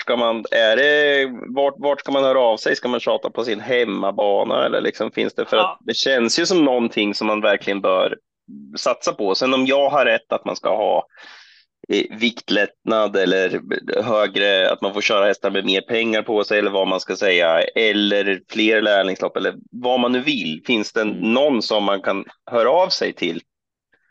Jo, men absolut. Alltså, det beror lite på vad man är. Är man tränare som du eller är man hästägare eller vad man nu är. Så det bästa är ju att vända sig till sin egen organisation så att säga.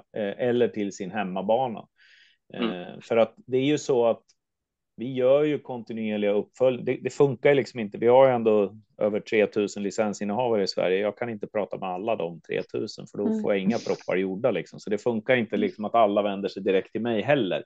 Sen är det ju så att en del gör det ändå. Och det kan vara bra att man... Och jag har ju en del bollplank ute i landet bland tränare så att säga i olika delar av landet som jag tycker då inte bara pratar egen sak utan då har ett mer helikopterperspektiv och som jag stämmer av vissa saker med att vad tror du om det här, funkar det här, är det här bra eller så. Men om man vill vara med och påverka som du säger så är det nog det bästa att man går genom sin hemmabana eller sin organisation då så att säga, att man antingen om man är hästägare så kan man vända sig till hästägarföreningen som då tar det vidare eller att man då är tränare och tar det med tränarföreningen eller så. För vi har en gång i månaden, faktiskt imorgon, så har vi en genomgång där vi går igenom då de synpunkter som har kommit in under månaden, utvärderar om det är någonting som har funkat bra eller något som har funkat mindre bra och så vidare. Så att, och efter det mötet varje månad då, så gör jag det här månadsinformationen som vi lägger ut då på travsport.se där vi då sammanfattar lite grann vad det är som har hänt och vad det är som är på gång och så vidare. Och det har varit väldigt uppskattat för det har varit liksom att man får en förståelse och en tanke eller liksom ett sätt att man får känna sig delaktig på något sätt att okej, då förstår vi varför det var så eller varför har ni tänkt så och så vidare. Så att det har varit väldigt uppskattat så att någon gång den här veckan eller nästa vecka då så kommer det ut en ny sån. Ja, nej men ge inte upp och gör er röst hörd helt enkelt, ni som vill slå igenom och jag vet inte riktigt, det är svårt för min del så ställde jag upp och hjälpte till att köra snabbjobb och sådär, det är svårare idag för folk kör inte lika mycket snabbjobb, man kör mera hemma, den utvecklingen har blivit på träningen och då är det svårare så att, nej, det är jättesvårt, man får skaffa sig kontakter men jag tror att det vill ju till någonting för att hästägare ska vilja sätta upp någon lärling. Det är som Kim säger, det finns jättebra kuskar överallt hela tiden. Om man ser det som tränare så är det ju en sak som är svårt, det är ju att rekrytera personal. Alltså, när jag jobbade hos Åke Svanstedt, han satte alltid upp sina lärlingar. Kanske för att han ville behålla provisionen. Men jag tror det var mycket för att han visste att vi det gjorde att man brann lite extra för det. Men det är ju en sån sak som man måste få med sig hästägarna på också. Men då får man väl kanske förklara det att ja, men vi låter Kim köra den här gången. För jag tror det skulle kunna öka motivationen väldigt mycket när man jobbar. Så det är nog en sån sak som hästägare måste tänka på också. Men det är ju sådana kostnader nu och det är så små marginaler. Men jag tror att väldigt mycket är att de bästa kuskarna får hela tiden köra de bästa hästarna. Så, alltså man kan nog låta dem mindre köra också. Ja, det finns ju en annan sak i det här också. Det är att om vi backar 10 år eller 15 år eller 20 år när lärlingar fick fler chanser. För så var det ju. Och det är ju det också att förr så var det kanske lite svårare att komma med i loppen. Man anmälde sin häst och kom inte med, men så anmälde man i ett amatörlopp eller ett lärlingslopp, för där krävdes det inte lika mycket poäng. Och då var det liksom naturligt att där kunde inte Åke köra sin häst själv, utan då satt han upp dig som kusk då för... och så var det liksom, det var ett lite billigare lopp så. Men nu är det ju, anmäler du till ett vanligt lopp på Mantorp så kommer du i regel med, även om du har lite poäng. Alltså det är mycket lättare att komma med i loppen idag än vad det var förr. Och då var det liksom som att ja, men de hästarna som kanske inte riktigt räckte på V64 eller V86 eller ja, vilken spelform det nu var på den tiden, så fick man då istället vända sig till lärlingsloppen eller amatörloppen eller så. Och då var det ju mer naturligt att man satte upp sin lärling i ett sånt lopp då. Jo. Ja. Nej, men det är ju rätt självklart. Men jag tror också att man ska ta med sig det. Jag tror att Svanstedt är inte... Han var faktiskt inte... Han var inte korkad där. Han satte alltid upp lärlingarna på sina andra och tredje hästar. Och det är ju såklart någonting som gör att det är lättare att locka personal till sig och så vidare. Alltså det... Och det är nog en aspekt som man måste ta hänsyn till. Sen är det ju klart att det är inte alla som ens vill köra lopp. Så att det är inte någonting som löser alla personalproblem såklart. Nej, absolut. Ja. Ja, nu har vi pladdrat på ganska länge. Jag har ännu fler idéer. Men jag vet inte om vi ska avsluta den delen. Ska vi ta... Ska vi ta och gå vidare? Jag vet inte hur ni känner. Ska vi ta en liten paus och så kan vi prata igenom hur vi gör i nästa segment. Så stay tuned gott folk, så pausar vi lite här. Då har vi haft en liten paus. Vi har väl kommit fram till att Mattias har varit med så pass länge så att vi tackar så jättemycket för din tid och ditt engagemang. Det var skitkul att ha det här. Ja, men tack själva. Det var trevligt att vara med och jag får väl återkomma någon gång om det dyker upp fler frågor framöver. Vi hann ju inte ens igenom alla.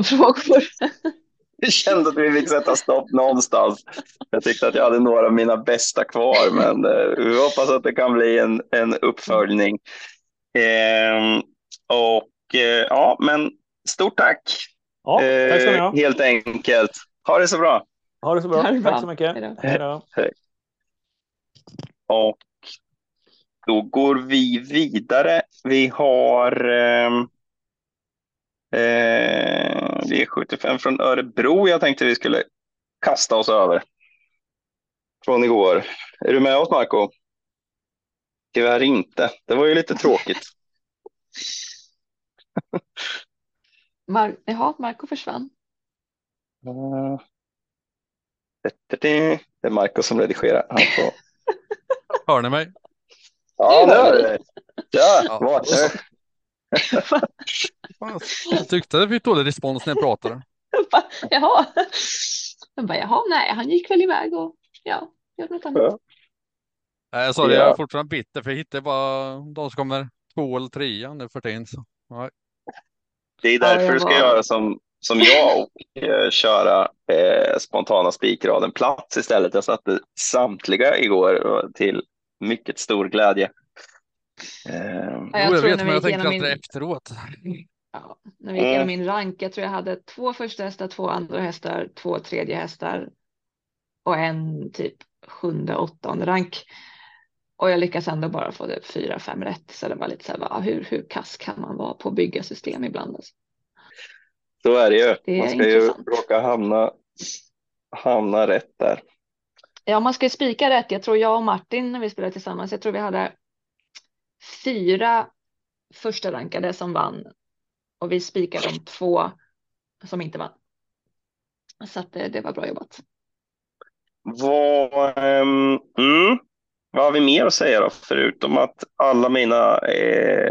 alla mina spontana spikradshästar var på plats. Vi tackar så himla mycket för pengarna och alla ovationer. Det är många som har hört av sig och är otroligt imponerade. Eller inte. Eran söndagsspik var ju bra, men jag hade inte 2 den. I love for the paw. Ja. Lady Silver, William Ekberg där skrällde till och vann. Gjorde det väldigt bra. Ja, fick ju lite väl tuff körning emot sig i ledningen där. Höll ju ändå väldigt bra. Måste man ju säga. Det var lite vågat att spika i storlopp, men det är ju sånt som gör att man kan sätta en skräll i ett annat lopp såklart. Yeah. Så att det var nära, men det skjuter ingen hare eller vinner någon V75. I övrigt var det väl just denna och Degly Day som stod för omgångens prestation, skulle jag vilja påstå. Han är ju ruggigt bra alltså. Ja. Nu har han visat att han kan gå lika bra bakifrån igen. Ja, han gjorde i och för sig Sverigedebut och vann från Sport 12 på det här sättet, så att det var ju ingen nyhet att han kan göra det, men... Nej, det var lite det där. Om vi kollar på vilka som vann, vi kan börja på den rena spetsbanan. Örebro började faktiskt med en spetsseger. Där gick det satan undan Global Dependable. Jag tror det var en 10 öppning i voltstart. Ja, jag är imponerad över att han vann så pass enkelt. Ja, trots det var väldigt starkt gjort. Det var Svedberg som fick lite grepp där med Konrads palle, men kom inte riktigt förbi, och då blir det där att man är nära, bägge rumplade till lite grann också, och då man kan tycka att Svedberg kanske var korkad som bara körde på, men grejen är ju att Global Dependable snubblar till någon gång, och kör jag lite till så kanske han snubblar, och då får man den där ledningen som man har kört för, så att det är svårt det där. Var det Global Dependable du hade platsspel på? Måste ju ha en platsrank också. Nej, det var Joint Chief som var 3. De var precis lagom bra. Nej, jag hade inte så många vinnare, men det spelar ju ingen roll att jag spelade plats. Sen så hade vi Lady Silver som vann bakifrån. Där hade jag plats på 1 I Love for the Par. Så jag grät inte riktigt lika mycket som de som hade spikat där. Sen hade vi då Bear Time som vinner från Sport 12. Det var väl ändå sjukt bra. Det tåget hade jag klivit av. Det är inte många gånger som jag inte har spelat på honom. Säker på att där trodde ju folk på Chapuis och Dark Roadster. Och, nej. Några stod fast vid Bear Time, men man tänkte att det blir väl svårt. Och Jeppson lät ju också lite så, jag ska inte köra så offensivt, men det behövdes inte. Jag trodde jag skulle säga Bear Time och komma in på veckans alkoholfria. Att det skulle bli en röd tråd där. Precis, vi tänkte att vi skulle köra veckans alkoholfria i podden. Tyvärr hade vi inte förberett oss så mycket, så veckans alkoholfria blir Norrlandsguld, för det hade min fru köpt, så att, tack Norrlandsguld. Den smakar Norrlandsguld. En jäkligt god lager helt enkelt. Jag vet inte, fick du med dig någon veckans alkoholfria, Marco? Nej, det har varit hostmedicin.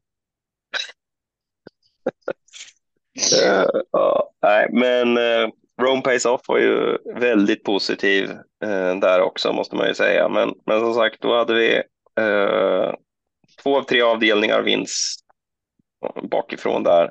Oj. Great Time Trot var spetsvinnare, va? Från spår 5 i volten med Uffe där. Ja, det trodde man ju inte att han skulle spetsa. Det var väl inte riktigt enligt analysen för många. Nej, men han var ju jättebra. Ja, verkligen. Maserati Hall som var mitt drag där, han kunde ju inte hålla upp ledningen alls. Men kom ut i dödens, men gick ju inte att plocka ner Great Time Trot därifrån. Nej, det var ju för bra bara. Sen var det väl omgångens, tyckte jag, undantagshäst, och det är väl inte så vanligt att man hör någon prata så väl om en, om en häst i värmningen som David Persson gjorde efter att ha varit ute och värmt Baron Tilly. Och det visade sig att han, där hade han rätt, även om han vann på 16:1, det var kanske inte så imponerande, men jag tror inte banan var så snabb, det var inga tider att tala om igår. Då kan man ju ta upp den frågan också, hur skulle man gjort det egentligen? Nu var det ju säkert många i loppet som blev missgynnade av den omstarten som blev. Och det var ju på grund av att bilen fick starta för tidigt. Ja, precis. Och de som inte förstår, bilen stod ju still och så räknar man ner. Sen är det några som kanske tajmar det där lite fel så att de kommer för tidigt. De flesta brukar ju försöka komma för sent. Som Adrian där då. Men det var några framme lite för tidigt och då startade de bilen 3 sekunder tidigt. Och Adrian då, som har Black Hawk Face, som är lite annorlunda i psyket och dummar sig rätt mycket. Då försöker han tajma så att han är framme vid bilen i sista stund, och det är ganska svårt från spår 7, för att tappar du där ute går det så pass fort så då kommer du liksom inte i kapp heller. Då var det omstart helt enkelt. Då att de satte igång lite för tidigt var ju för att de är rädda för att när hästarna kommer upp bakom bilen lite för tidigt så är de lite nerviga, och då kan de kasta sig åt sidan eller resa sig eller någonting dåligt kan hända helt enkelt. Precis. Jag vet inte om man fick bestraffning där eller om de tog bort den. Nej, de tog ju bort den för att han pratade med dem och de tog bort den. Ja. Men hur gjorde de då när de körde? Körde de ändå samma fart då? Eller går det inte att köra långsammare tills det liksom? Nej, jag tror de har den faktiskt programmerat så att den ska accelerera. Ja, precis det. Det är det ju. Så det är klart att det går, men det är svårt då att man ska axa precis lagom sådär. Så att det som man skulle ha gjort är väl kanske att blåta omstart med i ett tidigare skede. Ja. Möjligtvis. Jag kommer inte ihåg exakt när de blåste av i och för sig. Men ja, nej, det är klart. Och just omstart bakom bil upplever ju jag är någonting som gör att hästarna blir väldigt mycket mer taggade än omstart i volt. Den är betydligt värre tycker jag alltså. Ja, den var väldigt klurig. Det är nog första gången som jag ser att det har hänt i ett lopp.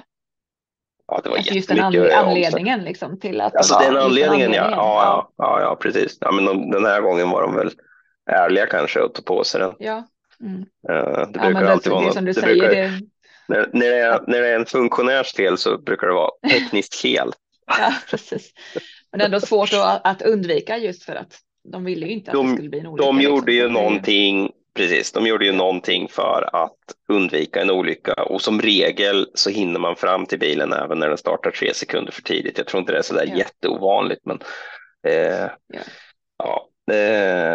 han var ju inte så bra sen helt enkelt, Black Hawk Face heller, men nej, det kostade väldigt mycket energi där, ja precis. Ja. Däremot så var ju den Audegly Day sjukt bra som ni sa. Global Classified var ju mitt streck där, och jag tyckte att han var så otroligt bra senast, men han var ju chanslös mot den Audegly Day helt enkelt. Ja, de bara rundar dem. Och även i det här loppet så kanske vi skulle haft en omstart. Eller vad tycker vi om den situationen när ettan, han brakar ju in i vingen så det smäller om det. Innan bilen släpper, och gör ju så att däcklan blir väldigt skärrad och uppstressad och galopperar ju direkt, så att, att det blev ju förstört för den hästen som var bredvid. Jag vet inte om du kanske inte såg den situationen, men han brakade i vingen rejält. Alltså, det var ju inte det lite heller, utan han försökte springa igenom den liksom. Nej, särskilt när det är spår 1. Jag har haft några hästar som har försökt att knäcka vingen. Alltså det rasslar till rätt så bra i bilen. Och då flyger ju vingen lite fram och tillbaka. Så om man den hästen är framme så får den ju helt enkelt en smäll av den. Så att, absolut, det ska ju gärna vara omstart i det läget. Sen är det klart att man blåser ju inte omstart i onödan, just för att hästarna blir ju väldigt stressade av en omstart också. Ja, precis. Så att ja, det är en svår situation där. Där man får göra som Jenny Ek hade behövt göra, det är helt enkelt att skrika om start. Ja, att hon märkte liksom att min häst blev störd av det där. Liksom. Ja, och sen hoppas. Men det är svårt också. Man försöker ju ofta att bara liksom fullt fokus på att lösa situationen, få hästen att ställa sig, och då har man kanske ingen lust att stå och vråla och stressa hästen ännu mer. Liksom. Nej. Men sen var det ju inte så att han galopperade ju inte direkt när det hände, utan det var ju mer att han blev ju väldigt stressad av det, och när väl bilen, när det var dags sen, så gick det ju inte, det var bara galopp liksom. Ja, precis. Ja, det är också en klurig situation som är inte lätt. Ja. Nej. Sen var Jalapeno K var väl fantastisk också. 2% är Nailen fullbordade min platsraket. Tack för det. Ja, det blev ju inte svårare för att Dr. tog startgalopp heller. Nej. Det var väl den Colginis trodde var deras bästa chans för dagen annars. Ja, precis. Winterburn. Ja, vad ska man säga? Det var väl OK. Ja. OK som 3 ändå, tycker jag. Ja, nej, men det var det någon gången. Ja. Vi får ju nämna där, det glömde jag, vi bara pratade om Baron Tilly, uppfödaren där gick ju tyvärr bort idag. Hans-Gunnar Tillander, tror han står som uppfödare i alla fall, stall Tilly alltså. Ja, hur många fina hästar som helst som kommer därifrån, främst Victor Tilly såklart. Det finns ju inte många som han, men fantastiska hästar, en av de bästa uppfödarna, eller ja, mest framgångsrika uppfödarna vi har haft, som har betytt väldigt mycket för svensk travsport. Men som jag förstår det så han Baron Tilly och vinna innan, och jag hoppas att han hann och glädjas över det. Helt enkelt. Ja, jag vet inte. Vi har några nyheter i övrigt också att ta upp, men det känns som att vi har dragit iväg så himla länge med Mattias. Så att jag tänker att vi går direkt på nästa vecka. Orkar du med det, Kim, eller ska vi säga hej då till dig nu? Ja, nej, om vi nästan är framme vid spontana så... Vi är framme vid spontana nu. Ja, då vill jag vara med och bestämma lite också. Om det går, vi får se. Yes. Om ni vill så kan jag ta och läsa hela listorna, bara jag inte behöver börja, så går det lite snabbare. Lite uttalande på sociala medier om uttal, så får den läsa. Ja, i så fall får du läsa. Det var lite kritik för mig. Vadå, har du fått kritik? Nej, men ditt inlägg där på X till ATG där om hur svårt kan det vara med engelska uttal. Jag var det torsdag och... Det var ju just du skojade ju om det nu när du sa beer time. Det var ju just att de säger hela tiden beer om Alebäcks uppfödningar som heter bear, för de heter Björnsson. B-E-A-R är ju björn alltså. Det blir en väldig skillnad. Så då tyckte jag att det var lite kul. Men, nej, men jag kör då, får vi se hur länge min röst orkar med. Vi har i alla fall silverdivisionen, försök 5 i meeting 2. Och då har vi... Har vi sagt vart du ska hålla? Är det så jäkla noga? Bra tänk.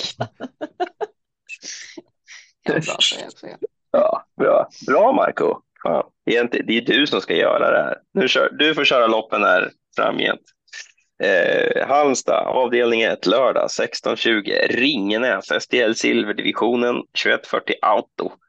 Vi har 1 Frodo Cash efter Solaboko, 2 Winner Brodde efter Raja Mirchi, 3 Dominic Vibb, Bold Eagle, 4 Innovation Love efter Love You, 5 Special Major, Majestic Sun, 6 Major Ass efter Varenne, 7 Randemar RD efter Love You, 8 Arian, tror jag den är svår, efter Maradja, 9 Triton efter Tritonsund, 10 Red Mile Brodde efter SJs Kaviar och 11 Game Brodde också efter SJs Kaviar. Vad säger Kim? Ja, innan Kim säger, så visst är det att man får köra barfotarna, va? Till den starten. Ja. Ja. Alltså, Marco, ja. Alltså, det märks att liksom vi har matat på här. Marco är liksom, han är på topp, han är med. Han är fräsch, ja, precis. Yes. Bra, Marco. Första barfota, det är jättemycket rött här. Jag säger 6 major ass. Major ass låter ju mycket roligare. major ass. Tänk dig korset på den. Alltså om man döper den till major ass, då måste den ju ha ett kors som är helt sjukt fint. Alltså. Marco, skulle du kunna anteckna här också förresten? Jag glömmer det.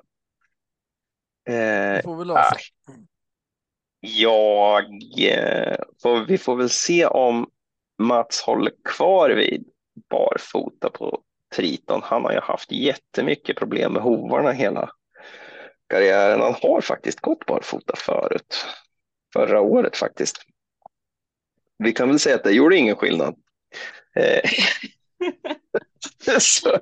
Så skit är det. Jag tycker han såg helt fantastisk ut på Mantorp. Alltså, ägde verkligen banan, så att även om det är jättebra hästar emot nu så kör jag på 9-13. Vad säger Marco? Jag kör på 2 vinner brodden.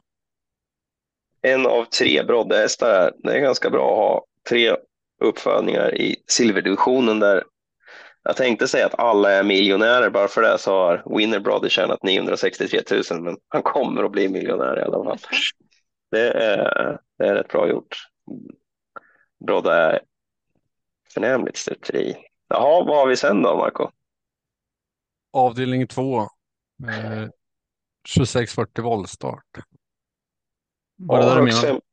Japp, och så är det högst 580 tillägg vid 290.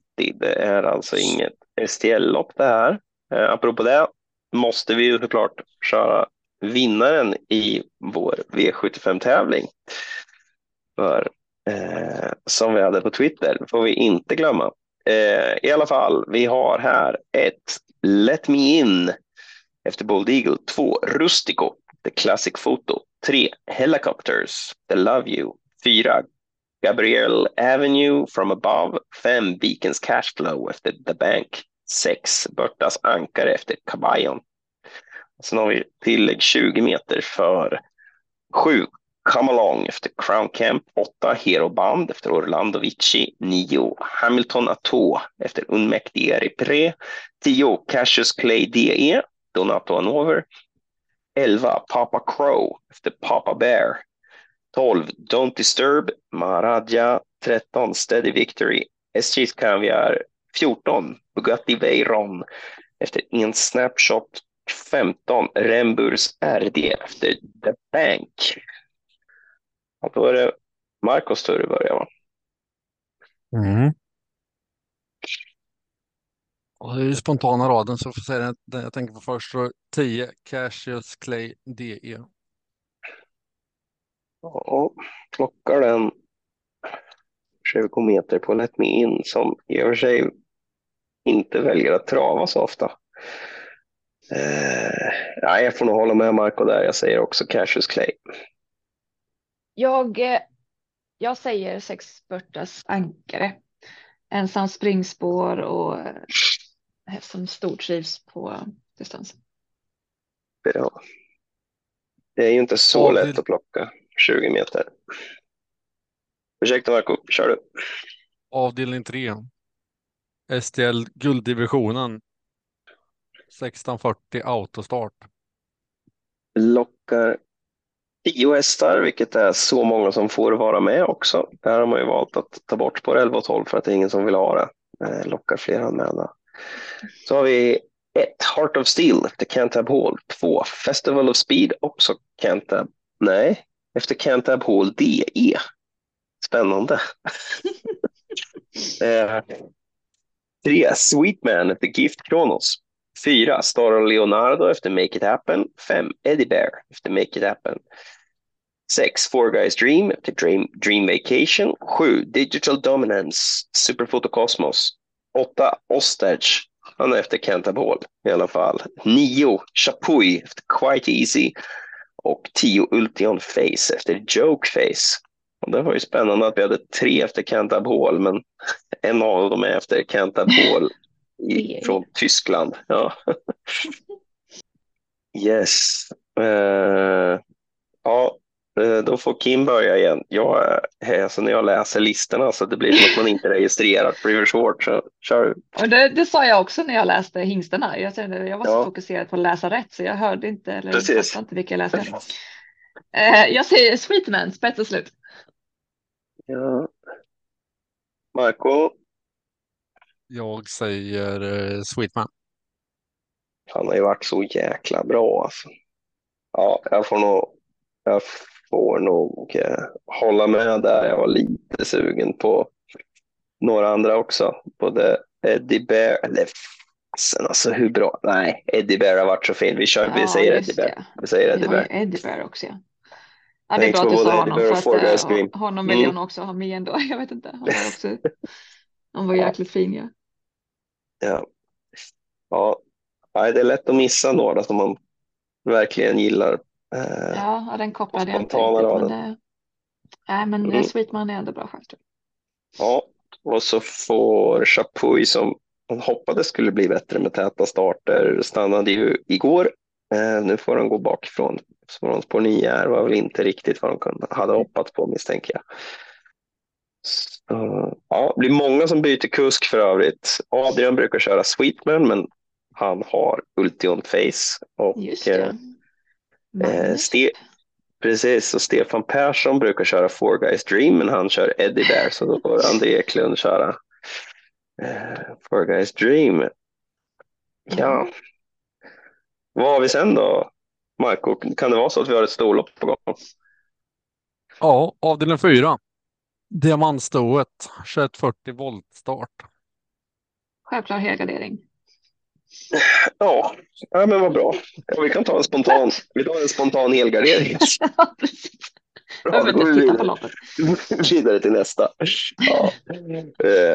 Här har vi tillägg vid 340. Har Ston som har högst upp 150 000 och med spår 1 har 1 Bonnie Vibb efter Father Patrick, 2 Lucede Quattro efter Explosive Matter, Covi Stream efter Virgil Boko, MT Tomorrow's Hope efter Muscle Massive, 5 Elva Rapid efter Maradja, 6 Take Me Sober efter Fox, 7 Sia Lloyd efter Raya Mirchi, 8 High Hope Lee efter Propulsion, 9 Mominghom, alltså den var inte lätt. Crazy Mominghom, det är Moomin kallar vi det. 10 Cypress Point SJs Kaviar, 11 Random Tile efter Propulsion och 12 Eva Kantgar. Jag trodde att jag hade missat faktiskt att det skulle bli, har jag missat att det är tillägg, men det var 12 på start.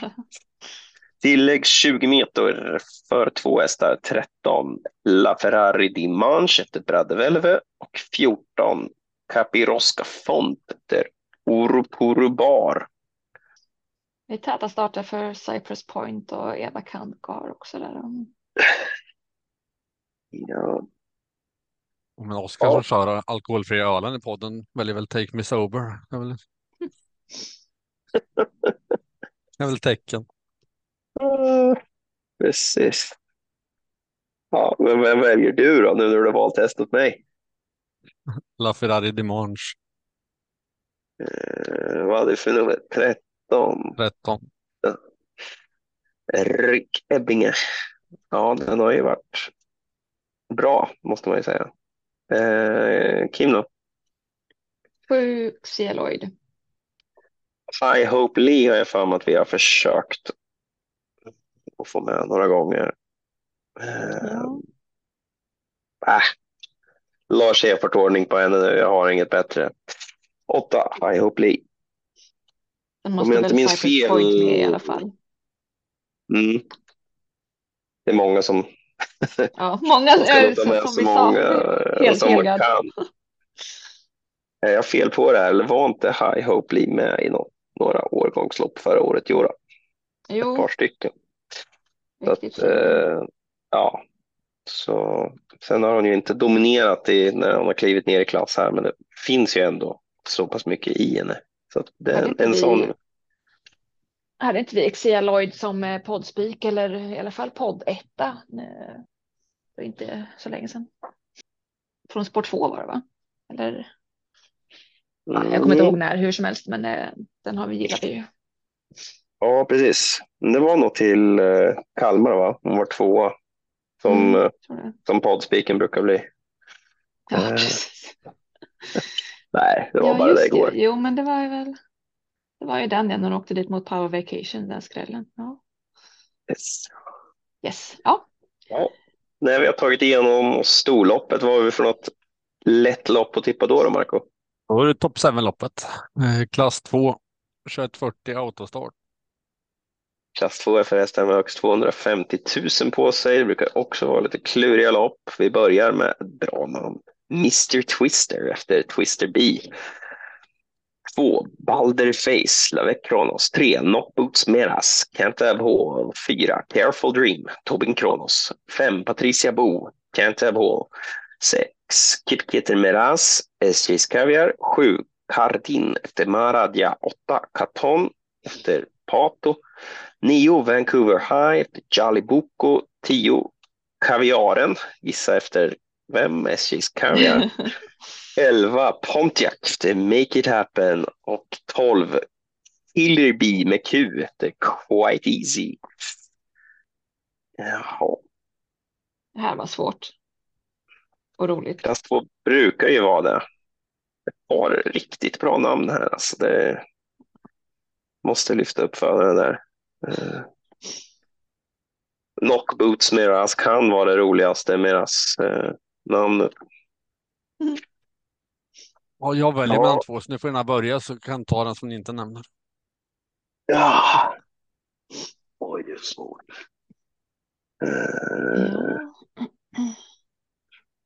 Jag säger... Ja, kör Kim. Jag säger 9 Vancouver High får det bli. Tack Kim. Var det en av dina? Ja. Den andra är 12 Killer B med Q.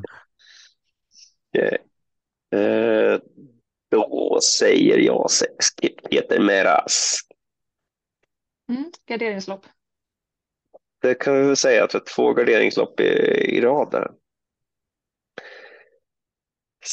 Vad har vi sen då? Sen har vi bronsdivisionen. 2640 voltstart. Bronsdivisionen, som vi säger på östgötska när vi var lite förkylda. Har vi 1. Frankie Godiva efter Ridley Express. 2. Luca Vialli Bocco efter Ready Cash. 3. Melby Indigo efter Ridley Express. 4. So Far Away Oz efter EL Titan. 5. Here's Johnny Socks, The Bold Eagle. 6. That's It, The Make It Happen. 7. Tyson Dimanche för Sola Bocco. 8. Lucifer Bocco efter EL Titan. 9. Judge D efter Bird Parker. 10. Blackfire efter Pandemotör.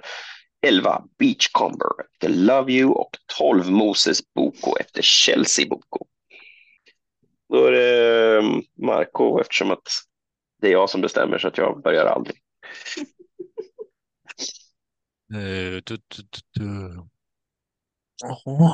Det var inte lätt. Jag säger Jalchdi 9.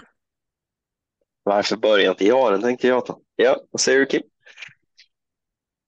Ja, först jag tänkte var att det här är väl spik på Here's Johnny Socks, men han har ju inte direkt infriat än så länge i år, så att, 3rde gången gilt. Så vinner han på lördag. Ja, första sträck i alla fall, men kanske inte spik från spår 5 tänker jag. Nej.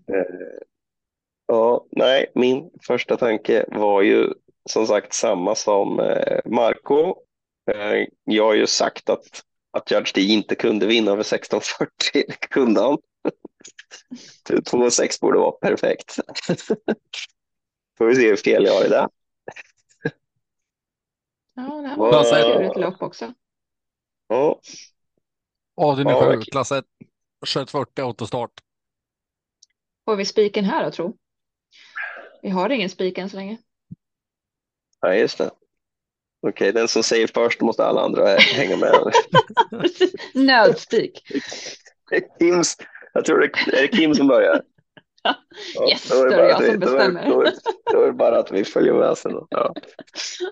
Vi börjar med nummer 1, Utah Southwind efter Bold Eagle, 2 Gasparito, Karat Williams, 3 Brain Game, Anka Lasse, 4 Big Best Helvin efter Classic Photo, 5 Maserati Hall efter Twister B, 6 Shake efter Maradja, 7 Call Me Gleipner efter Explosive Matter, 8 Fibermelker and Over, 9 Compadre efter Raya Mirchi, 10 No Talking You, hästen med det fantastiska namnet, 11 Sabani efter Brioni och 12 Global Difference.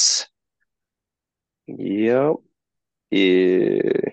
ja, om du är osäker Kim så kan jag börja.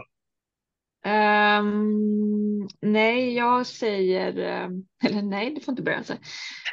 Jag vill säga 2 stycken, men jag säger Gasparito för att han har spetschans och han är grym från spets. Ja.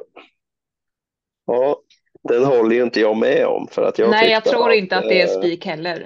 För att jag vill även ha med Shake och någon annan. Okej, då blir det här ett garderingslopp för att jag tyckte att Maserati Hall var så pass bra igår trots allt. Så att, och kan tänka mig att han kanske går framåt med täta starter här. Ska gå med skor i och för sig, men han har en liten förhoppning om att nu kanske han växlar upp. Men det ser inte ut som att han har tänkt göra det.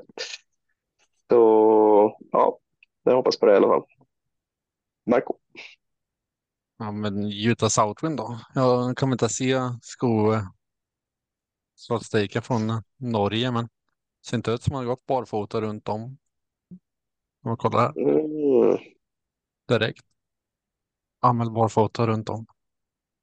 Ja, det är gott. Ja, precis, om det är första gången eller så. Ja, precis. Då säger vi stort lycka till Martin Olsson som ska bygga systemet.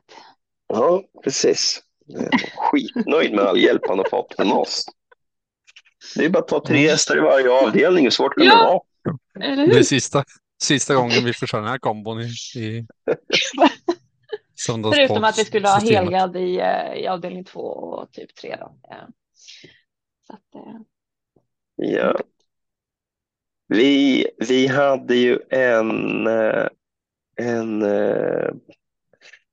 tävling på V75 som vi måste ta upp. Vi tycker ju att de viktigaste hästarna i svensk travsport, tycker i alla fall jag, det är ju de här hästarna som kommer ut och kämpar på lördagar. Årgångshästarna och de här hästarna som är med i storlopp och sådär, de profilerna är ju givetvis jätteviktiga, men som jag ser det så är det i alla fall hästarna som är med på V75 som är viktigast för svensk travsport. Och många av dem är ute många gånger, så vi tänkte att det skulle vara kul att uppmärksamma de hästar som har gjort flest starter. Och då har vi tagit, för att göra det lite lättare, long story lite om varför, men det är så enkelt att det finns vissa lopp som heter STL-lopp, och det är ju klass 2, klass 1, brons, silver, guld och diamantston kan vara något mer också, men jag tror inte det. Och då har vi valt att ta dem som startar inom V75 då. Då så skulle man kommentera på vår Facebook eller på Twitter vilken hingst eller vallack som har gjort flest starter och vilket sto. Rätt svar där då är ju Lara Bocco, som vi har tyckt att vi har läst flest gånger här också, varenda vecka på 14. Men lika många, så, och därmed vinstryckas det sto, är Olga Utka. Sen har vi Chestnut Hill, Digital Class. Jag tror faktiskt att de hade flest STL-starter totalt om man räknade utanför V75. Och så har vi Bolly USM med 13, Ultion Face, Behind Bars har gjort 12. Hard Times Comes With Age, Axel Ruda, Million Dollar Rhyme, Aetus Kronos har gjort 11. Farbro Barbro, Barbro Kronos och Rackham har 10. That's So Cool, Lozano Di Quattro, Kagan, Supernice, Castro Desar, Chapuy, Clickbait, Dear Friend och Filippa BJ. Tänkte jag säga har 9, men de två sistnämnda hade 8. Bolly USM, han har klättrat från klass 1 till silver, hälsa Martin. Orlando har startat i 4 olika klasser. Liksom Olga Utka startat i 4 olika klasser. Jag tror hon har dessutom startat i Örebro International. Så det är ju minst sagt ett V75-lopp. Så att i min värld så vinner hon den här tävlingen. Kiora startade i 4 olika klasser med en start i varje, säger jag också där. Martin, vad hade vi för vinnare då? Ja, en vinnare som hade och båda rätt. Och det var Martin Isaksson. Ja. Grattis Martin, då får han. Och vad var, det var Marco som hade fixat det fantastiska priset där va? Ja. Vad var det vi skrev? Var det travfokus.se tips till Mantorpsomgången? Yes. Och den har jag tagit del av några gånger. Det är väldigt gedigna tips måste man ju säga. Lite annorlunda vinkling på det också. Martin, vi skulle ju lotta ut 3. Så Martin har lottat ytterligare 2. Det är Jonas Johannesson som får samma pris. Han hade 1 rätt. Och Lukas Kandergård som också fick 1 rätt. Bra. Ja. Har ni extra mycket tips till Mantorps V7? Ja, precis. Och det kommer gå. Skulle vi nämna några hedersomnämnande för kallbloden också? Ja, men dra dem du. Ja, vi kan väl säga topp 5 i alla fall. På 7 starter har vi Derenit och Björlifanner. Och på 6 starter har vi Bäcklös Uriel, Sargo och Soldhöjdens drake. Ja, det är grymt bra. Och vad fantastiskt kul att äga sådana hästar. Det är inte alla hästar som, alltså om man kollar på de som gör så många starter som vi kollar på Olga Utka som har gjort 14 starter bara på V75. Liksom det är inte så många hästar som ens gör så många starter på ett år. Och sen dessutom gör det på V75 då om jag inte minns fel så räknas inte heller Örebro International som ett ruggigt lopp. Ja, vad han skrev att både Ella Bocco och Olga startade samtliga starter på V75. Mm. Så de har ju inte matchats enkelt någon gång så att säga. Ja, precis. Ja, men varje år Olga Utka var med på? Strunt samma. Fantastisk häst i alla fall. Stort grattis till er som har dem. Har vi något övrigt att tillägga? Nej. Nej.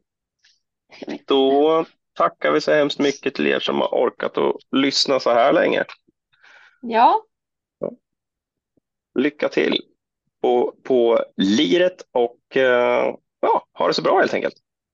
Ja. Ha det. Och kommentera gärna på sociala medier vad ni själva tycker om proppar och vad man kan hitta på, och så kan vi se om vi kan fixa någon del 2 sen framöver. Ja, verkligen. Bra att du tog upp det här, Kim. Kom jättegärna med feedback. Vi skulle såklart ha ställt ännu fler frågor. Det är många som tycker att jag hade ännu fler frågor uppe, men ja, vi var tvungna att lugna oss lite någon gång. Och de här spelen där vi glömt att säga, ni två lägger ju spel, de finns på Hedlunds på atg.se hittar man de andelsspelen. Andelar hos mig, de hittar man på ASAP KB och Easy KB om man vill vara med på några fina travhästar som Platindian Bern till exempel, som vi inte har förberett någon bra reklam för nu heller, men det är en jättefin häst. Jag fixar det. Ring gärna mig. Ja. Ja, ring mig.